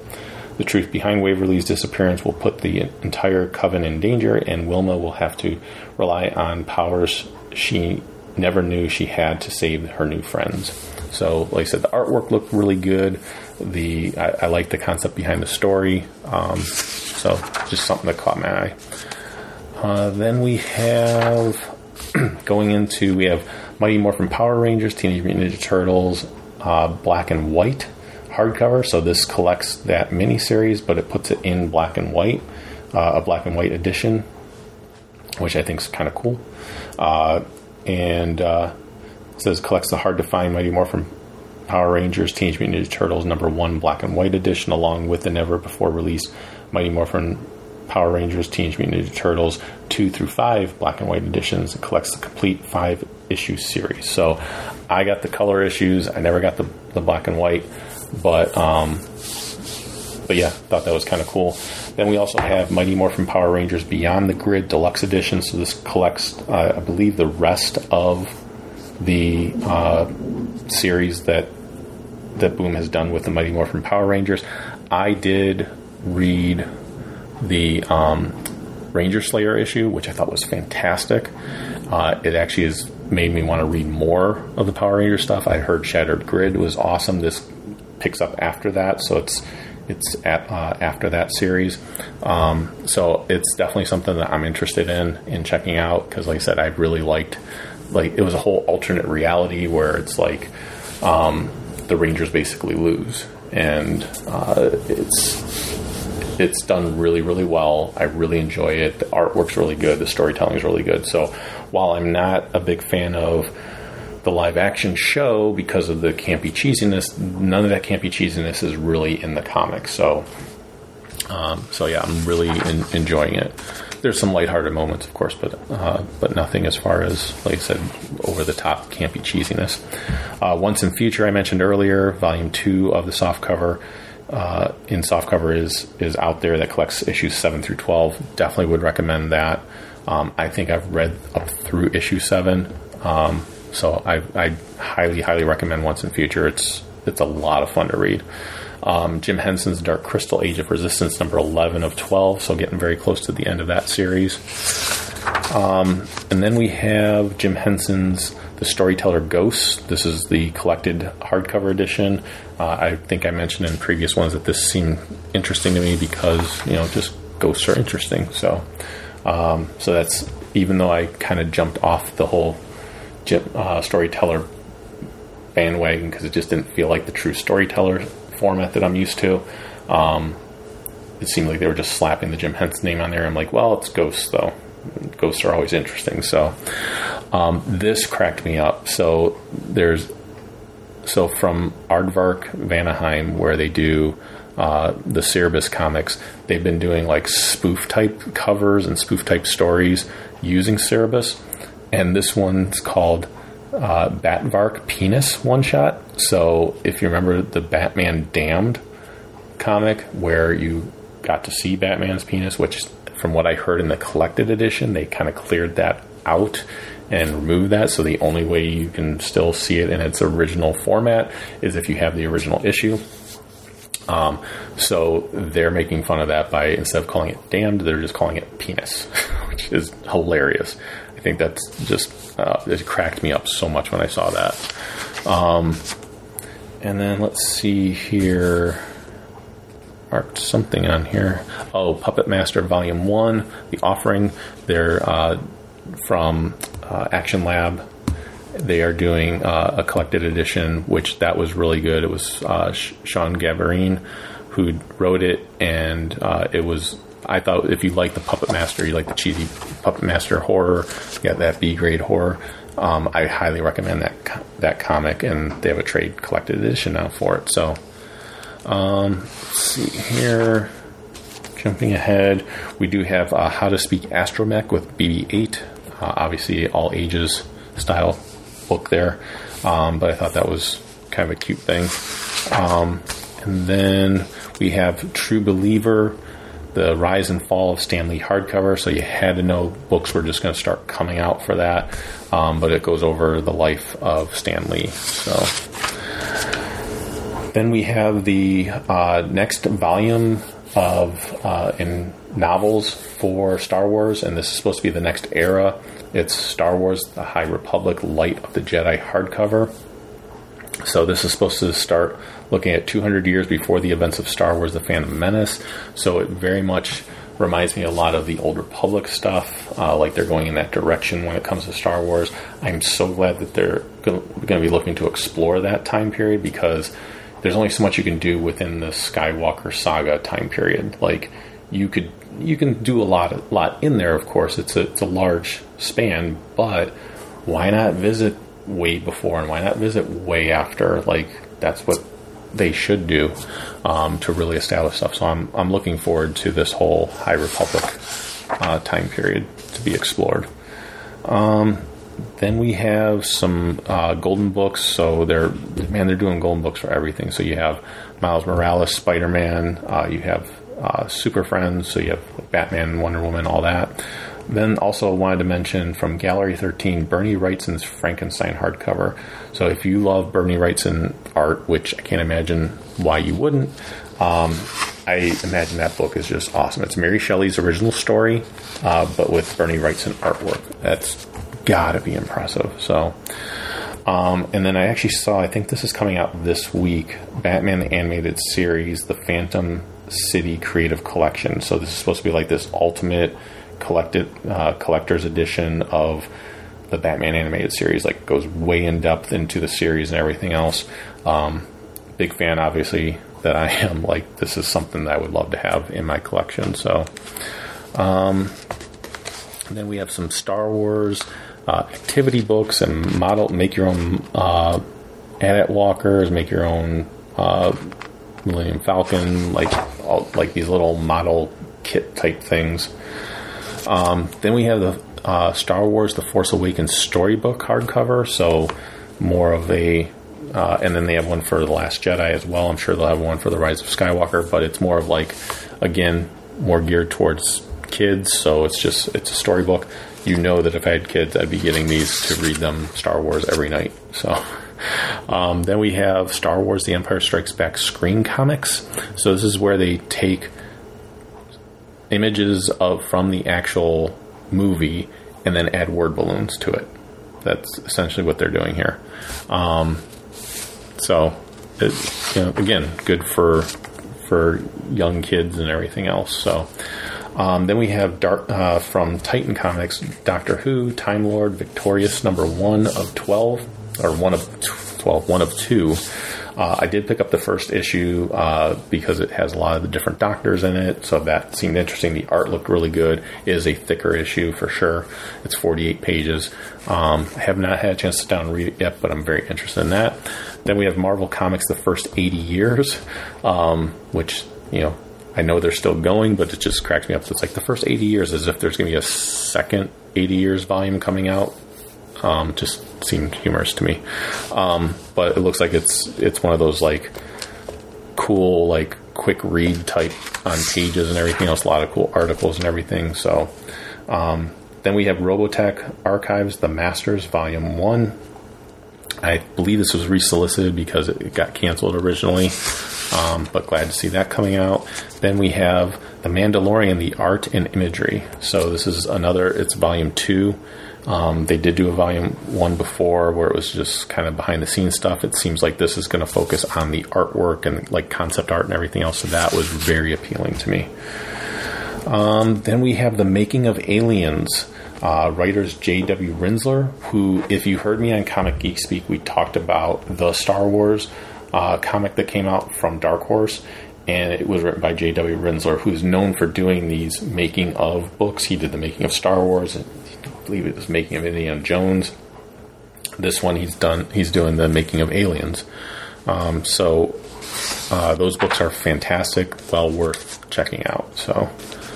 Um, I'm to jump ahead. And we have uh, from Udon Entertainment how to make Capcom fighting characters. So it actually shows you how to draw some of these Capcom characters like Ryu and, and everything. So I thought that was kind of cool, especially if you're into art. I would highly recommend that as, as a book because it like literally it look does look like they show you how to draw like these big muscle bound characters and uh, different fighting characters and everything like that. If that's something that appeals to you, I know when I was a kid, I used to get a ton of these how to draw type books and everything else, and always loved them. Uh, so this would have been something I would have been all over. I still have at least one of them from when I was a kid, which was how to draw Star Wars characters. And it shows me how to draw Jabba the Hutt and C3PO and R2D2 and so, and like really detailed how to draw them. So, um, but I remember having that and trying to draw them, not doing a very good job. And I don't know if I could do a good job today or not, but um, I absolutely loved having those those books. Uh, going into some of the toys here before going into Marvel, we have Star Wars Rebel Sabine Wren. Uh, it's one six scale bust. I find this one interesting because you can have her with the helmet on, or you can have her without the helmet. Like there's a lot of interchangeable pieces. You can have the um, the black saber uh, fully ignited in her hand, or you can have just the hilt. Um, you can put her helmet under her arm, or you can have her holding her gun. Um, just found it found it kind of cool. Then we have uh, from Gentle Giant Star Wars Premiere Collection, The Mandalorian MK3. So this is when he has his Beskar steel armor. $175 though. It's very, very expensive. Um, thought this one was kind of funny and cute. Uh, Marvel animated style Doctor Doom statue for 50 bucks. They um, these are basically based off of Skottie Young's art. They always say like it's the animated style, um, but it when you look at them, it's Skottie Young's artwork. That's what they base it off of. I do have the uh, Thanos one that's like this. Um, they're good quality statues, got some nice heft to them. They they come on a base. Um, they look a lot of fun. This Doctor Doom one is very amusing to me. It's definitely something that um, would make me think about getting it at some point in the future. So then uh, we have uh, Kingpin, the vintage Kingpin variant six inch figure. Uh, so, and then they did a Mysterio one like this, and these are based off of more like what they look like in the cartoon. Um, so that 90s style look. Uh, so I, I think those are really, really cool. Uh, then we have a whole bunch of Star Wars goodness, which is some Black Series stuff. You have the carbonized Boba Fett, which I know my buddy John, uh, our co-host, he uh, just recently got this as a surprise. Uh, I assume from his family or, or from somebody, but uh, he he got this figure. I have this figure also. The carbonized figures look so awesome. They're so sharp. They got a sheen to them and everything. They just work really, really well. They really stand out. Um, so I have the Boba Fett one in my glass case that I will be showing to Patreon members in the near future when it comes to uh, doing another video update. I also have the carbonized Stormtrooper figure, which basically makes them look all silver. Uh, and I have that in the, the case as well. So um, there is a Black Series Luke Skywalker with Yoda deluxe figure, so Yoda is actually a bit smaller now, more to scale to what he would be like uh, to the six inch figures. And then you have Star Wars, The Mandalorian, the child animatronic figure. I've seen some people post some videos of this. It's ridiculously amazing how cute and adorable it moves. Um, I did recently get from my coworkers one that makes different noises and stuff. Uh, so it makes like 10 different uh, child noises. So, uh, and it's a lot of fun to have. So that was really cool. Uh, then we have, uh, I love this Teenage Mutant Ninja Turtles Q-Fig diorama figures. Um, they're they're like that. If you've ever seen the Q-Figs, which I do have some of them, they're really cool. They're like these little animated style type. They look they look like they come right out of a cartoon or something like that, but they're like squatty. Um, they're not like fat squatty. They're just kind of like shorter versions, like scaled down versions, but they look very cartoony. These figures look like they're a lot of fun. So uh, then you have Transformers reaction figures, which reaction figures for me like yes they're nostalgic like they because they kind of remind you of like the five points of articulation figures you got as kids but because there's so many more awesome like sculpted stuff that have multiple points of articulation the reaction figures just really don't do much for me i think they're cool i think they're fun um, they're just not for me um, but like I love the fact that they've done Transformers ones. Like I think that's kind of cool. Then we also have Thundercats Ultimate uh, Wave Three, where they have Jaga, Chitara, uh, Slithe, and uh, Captain Cracker, which cracks me up. I know Captain Cracker, but I'm not as familiar with him because I just haven't watched uh, Thundercats cartoon recently. It's been a while since I've watched some of those. Uh, there's a whole bunch of Funko, new Funko Pops coming out. There's ones for Corpse Bride. There's Chucky. There's a whole Back to the Future line, which one of them is Doc Brown that comes with the clock tower and has lightning coming off of it. That one I, I find very appealing because I would love to have that clock tower uh, sitting next to some of my Back to the Future stuff. Um, and let's see, then there's a bunch of Godzilla stuff, which I love that too. Um, you know, if you like Godzilla, you should have a Godzilla of some type in your collection. Um, and then let's see, then there's some 18th scale Predator figures, and uh, as well as Alien figures, and those are pretty cool. I have uh, an alien figure. I definitely would like to get a predator figure that just has some good scale to it, just to have in my collection there uh, as representation of some other stuff that I love. So, and then uh, let's see here. Uh, there are some Bushi, uh, Bishuji, Bushijo statues for GI Joe. Uh, there's a Scarlet one and there's a Baroness one. The Baroness one's um, blue with some black, and then the Scarlet one is her in blue with silver and, and white. Um, these are like the anime style looking figures. They're also very expensive, um, but I think they look kind of cool. Not necessarily something I, I would want to have in my collection, but uh, still think it's kind of cool. Um, and then if you haven't had enough with Cobra Kai, they do have the Karate Kid a thousand piece puzzle and the Karate Kid Pin Book Volume Two set. So you can get some pins of, from Karate Kid, and then you could also put a thousand piece puzzle together, which looks like one of the lamest puzzles I've ever seen. It's Daniel's doing the crane uh, in front of Johnny, and they're in front of a bonsai tree with a sunset behind it. Like it, it looks bad. Like I would never get that as a puzzle to ever put together. Moving on into Marvel. Uh, X of Swords is going on with Marvel, uh, or as Kamikisu pointed out, it might be Hickman's play on using X because remember he did uh, Powers of X, but it was really Powers of 10, so it was playing on the letter X being used for something else.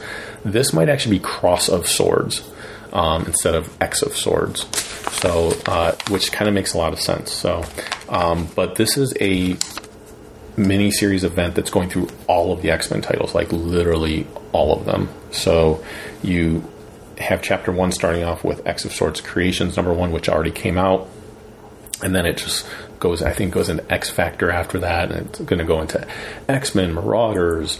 Uh, X Force, like every X Men title that's out there, uh, is going to have this in there.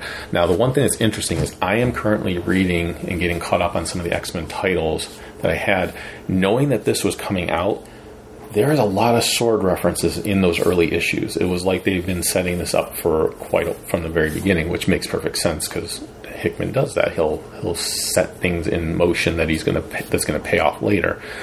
Um, I don't, at least these early issues that I'm reading, I don't know if it would have been that noticeable someone reading it that they without knowing that this was coming up. So it's kind of has worked in my favor to know that this is already out and then going back and reading those issues because it's like I'm noticing all these sword references everywhere. So, uh, and like very literally, like every title has had some type of sword reference, either quickly mentioned or be, being part of the story, some main part of the story somewhere. So, um, I find it really, really cool and interesting that he's doing that. Uh, Iron Man number one, uh, if you're looking for a new launch. I did get the first issue of this because it was the timeless variant cover.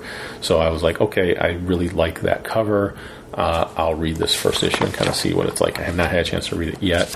Uh, coming out this week is Amazing Spider Man number 49, which is actually Spider Man number 850 if you're going by legacy.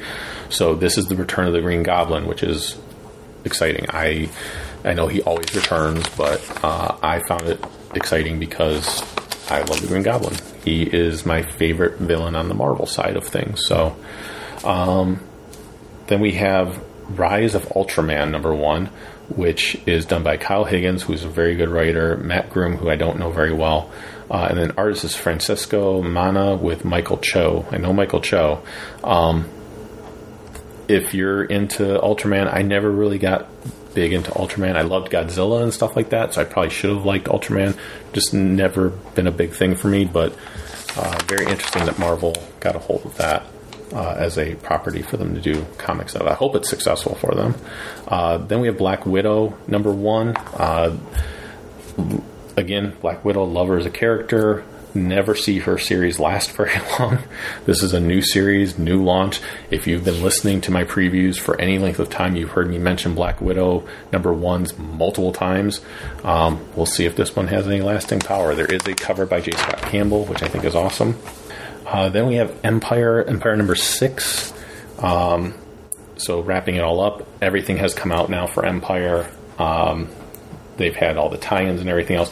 It's really interesting too because when Empire, the Road to Empire came out, it showed all the different titles that were going to be tied into it. There was a checklist at the back of the issue, and then when the pandemic happened, the other issues came out. And if you look at that checklist, it's like night and day. It's like half as many titles were coming out. So Marvel definitely was planning on a lot more coming out, but then realized, well, maybe we really don't need all these tie-ins because, you know, the, they're just going to cost us more money and people might not buy them.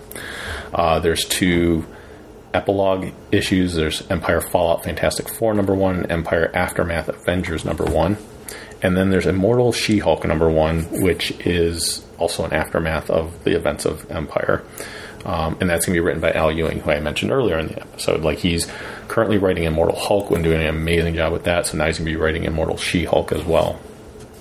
Uh, Al Ewing is also the one that wrote uh, Empire Aftermath Avengers number one. So then we get uh, from, if you remember from, I think it was the last previews episode, I mentioned like certain titles I wasn't sure if they were going to still be coming out uh, because it was all pre-pandemic stuff and everything else. Well, some of these are coming out, some of the miniseries. So we have Shang Chi number one, Juggernaut number one. I heard from someone that Juggernaut number one was actually really good. I just, it's just not, a, I'm not a fan of the character, so I'm probably, I still have no interest in reading that. Um, Shang Chi, I've heard is good. It's got some good martial arts to it and everything else, but there's like also some espionage in there, which is not a bad thing at all. Um, Marvel Zombies Resurrection number one is of course coming out because of Deceased being so successful. Um, then we have Web of Venom Wraith number one. Love the Wraith character. Uh, it's written by Donny Cates. He, Wraith was a character that came out during Annihilation Conquest, I believe it was it was just this brand new character that came out then. So, and they're still using him. Um, he's a very interesting character. I don't know how he ties into the whole Knull stuff, um, but uh, it's something I've been only dipping my feet in here and there when it comes to like Spider-Man and Venom stuff. To I don't really fully know what's the deal with Knull completely is, other than he's like this entity for the symbiotes. That's all I really know. Then we have uh, Fantastic Four number 24, and they're doing the timeless covers for this one. They did all four Fantastic Four members as individual covers for this one issue. Instead of doing like okay one will come out with 24 one will come out with 25 one will come out with 26 no. It's like issue 24 you have to buy it four times if you want all four characters. Like it was it's ridiculous. But it, it is what it is i guess. So uh, X Men Marvels Snapshot number one. Uh, I've heard that it's. I heard this is focused on Cyclops, which I'm excited about. Um, I have not read it yet, but I've heard that uh, it's a really, really good Cyclops story, so I'm excited about that. Then we have Star Wars number six, Darth Vader number five, um, Dr. Aphra number four, and Bounty Hunters number five. These are all titles that I need to get caught up on. Uh, I, am trying to read and get caught up on Dr. Aphra of the previous series so that I can then read Ascendant and then start reading all these other Star Wars ones. I should get caught up on those soon, probably. Then hopefully, maybe by not the next previews episode, probably the one after that. Definitely before the end of the year, I'll be caught up on those. So, uh, Infinity Crusade Omnibus.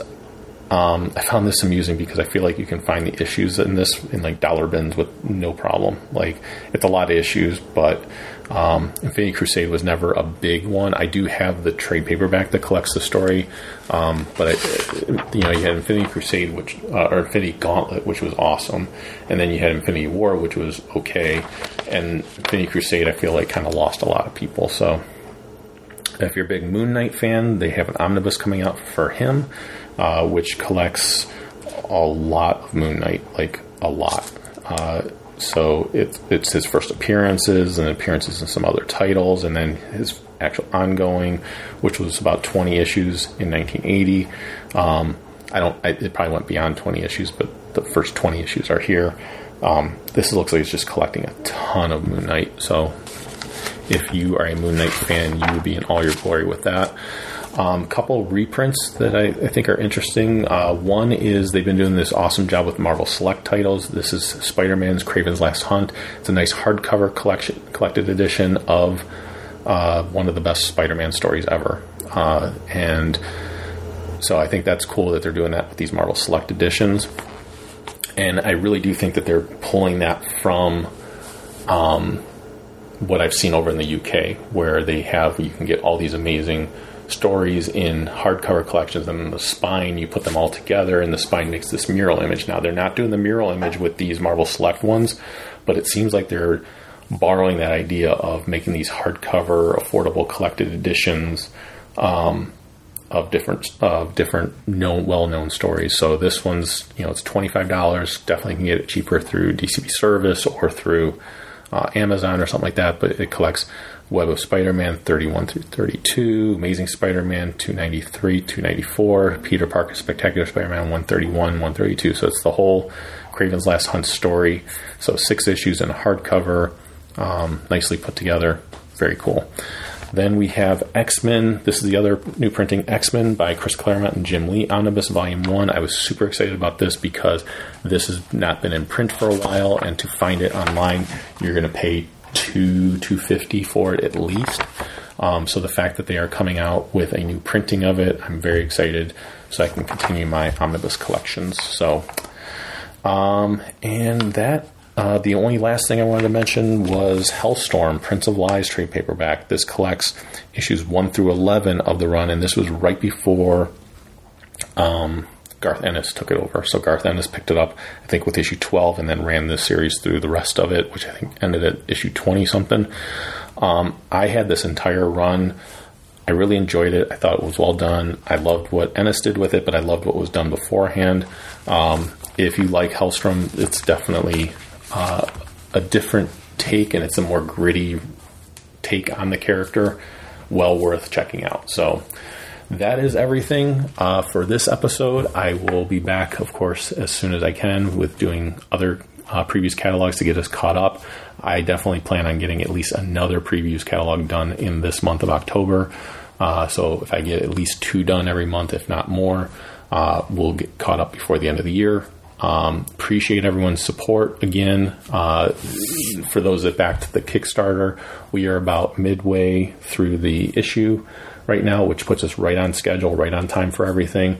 Uh, with this being my birthday right now, uh, as of me recording this, uh, it's the best birthday present I could have gotten this year. Uh, it really was to have a dream like this come true, and all thanks to um, many of you listening. Uh, I really cannot thank you enough. So, with that, we'll go ahead and close the episode by saying the force will be with you because knowing us is half the battle. Take care, everyone.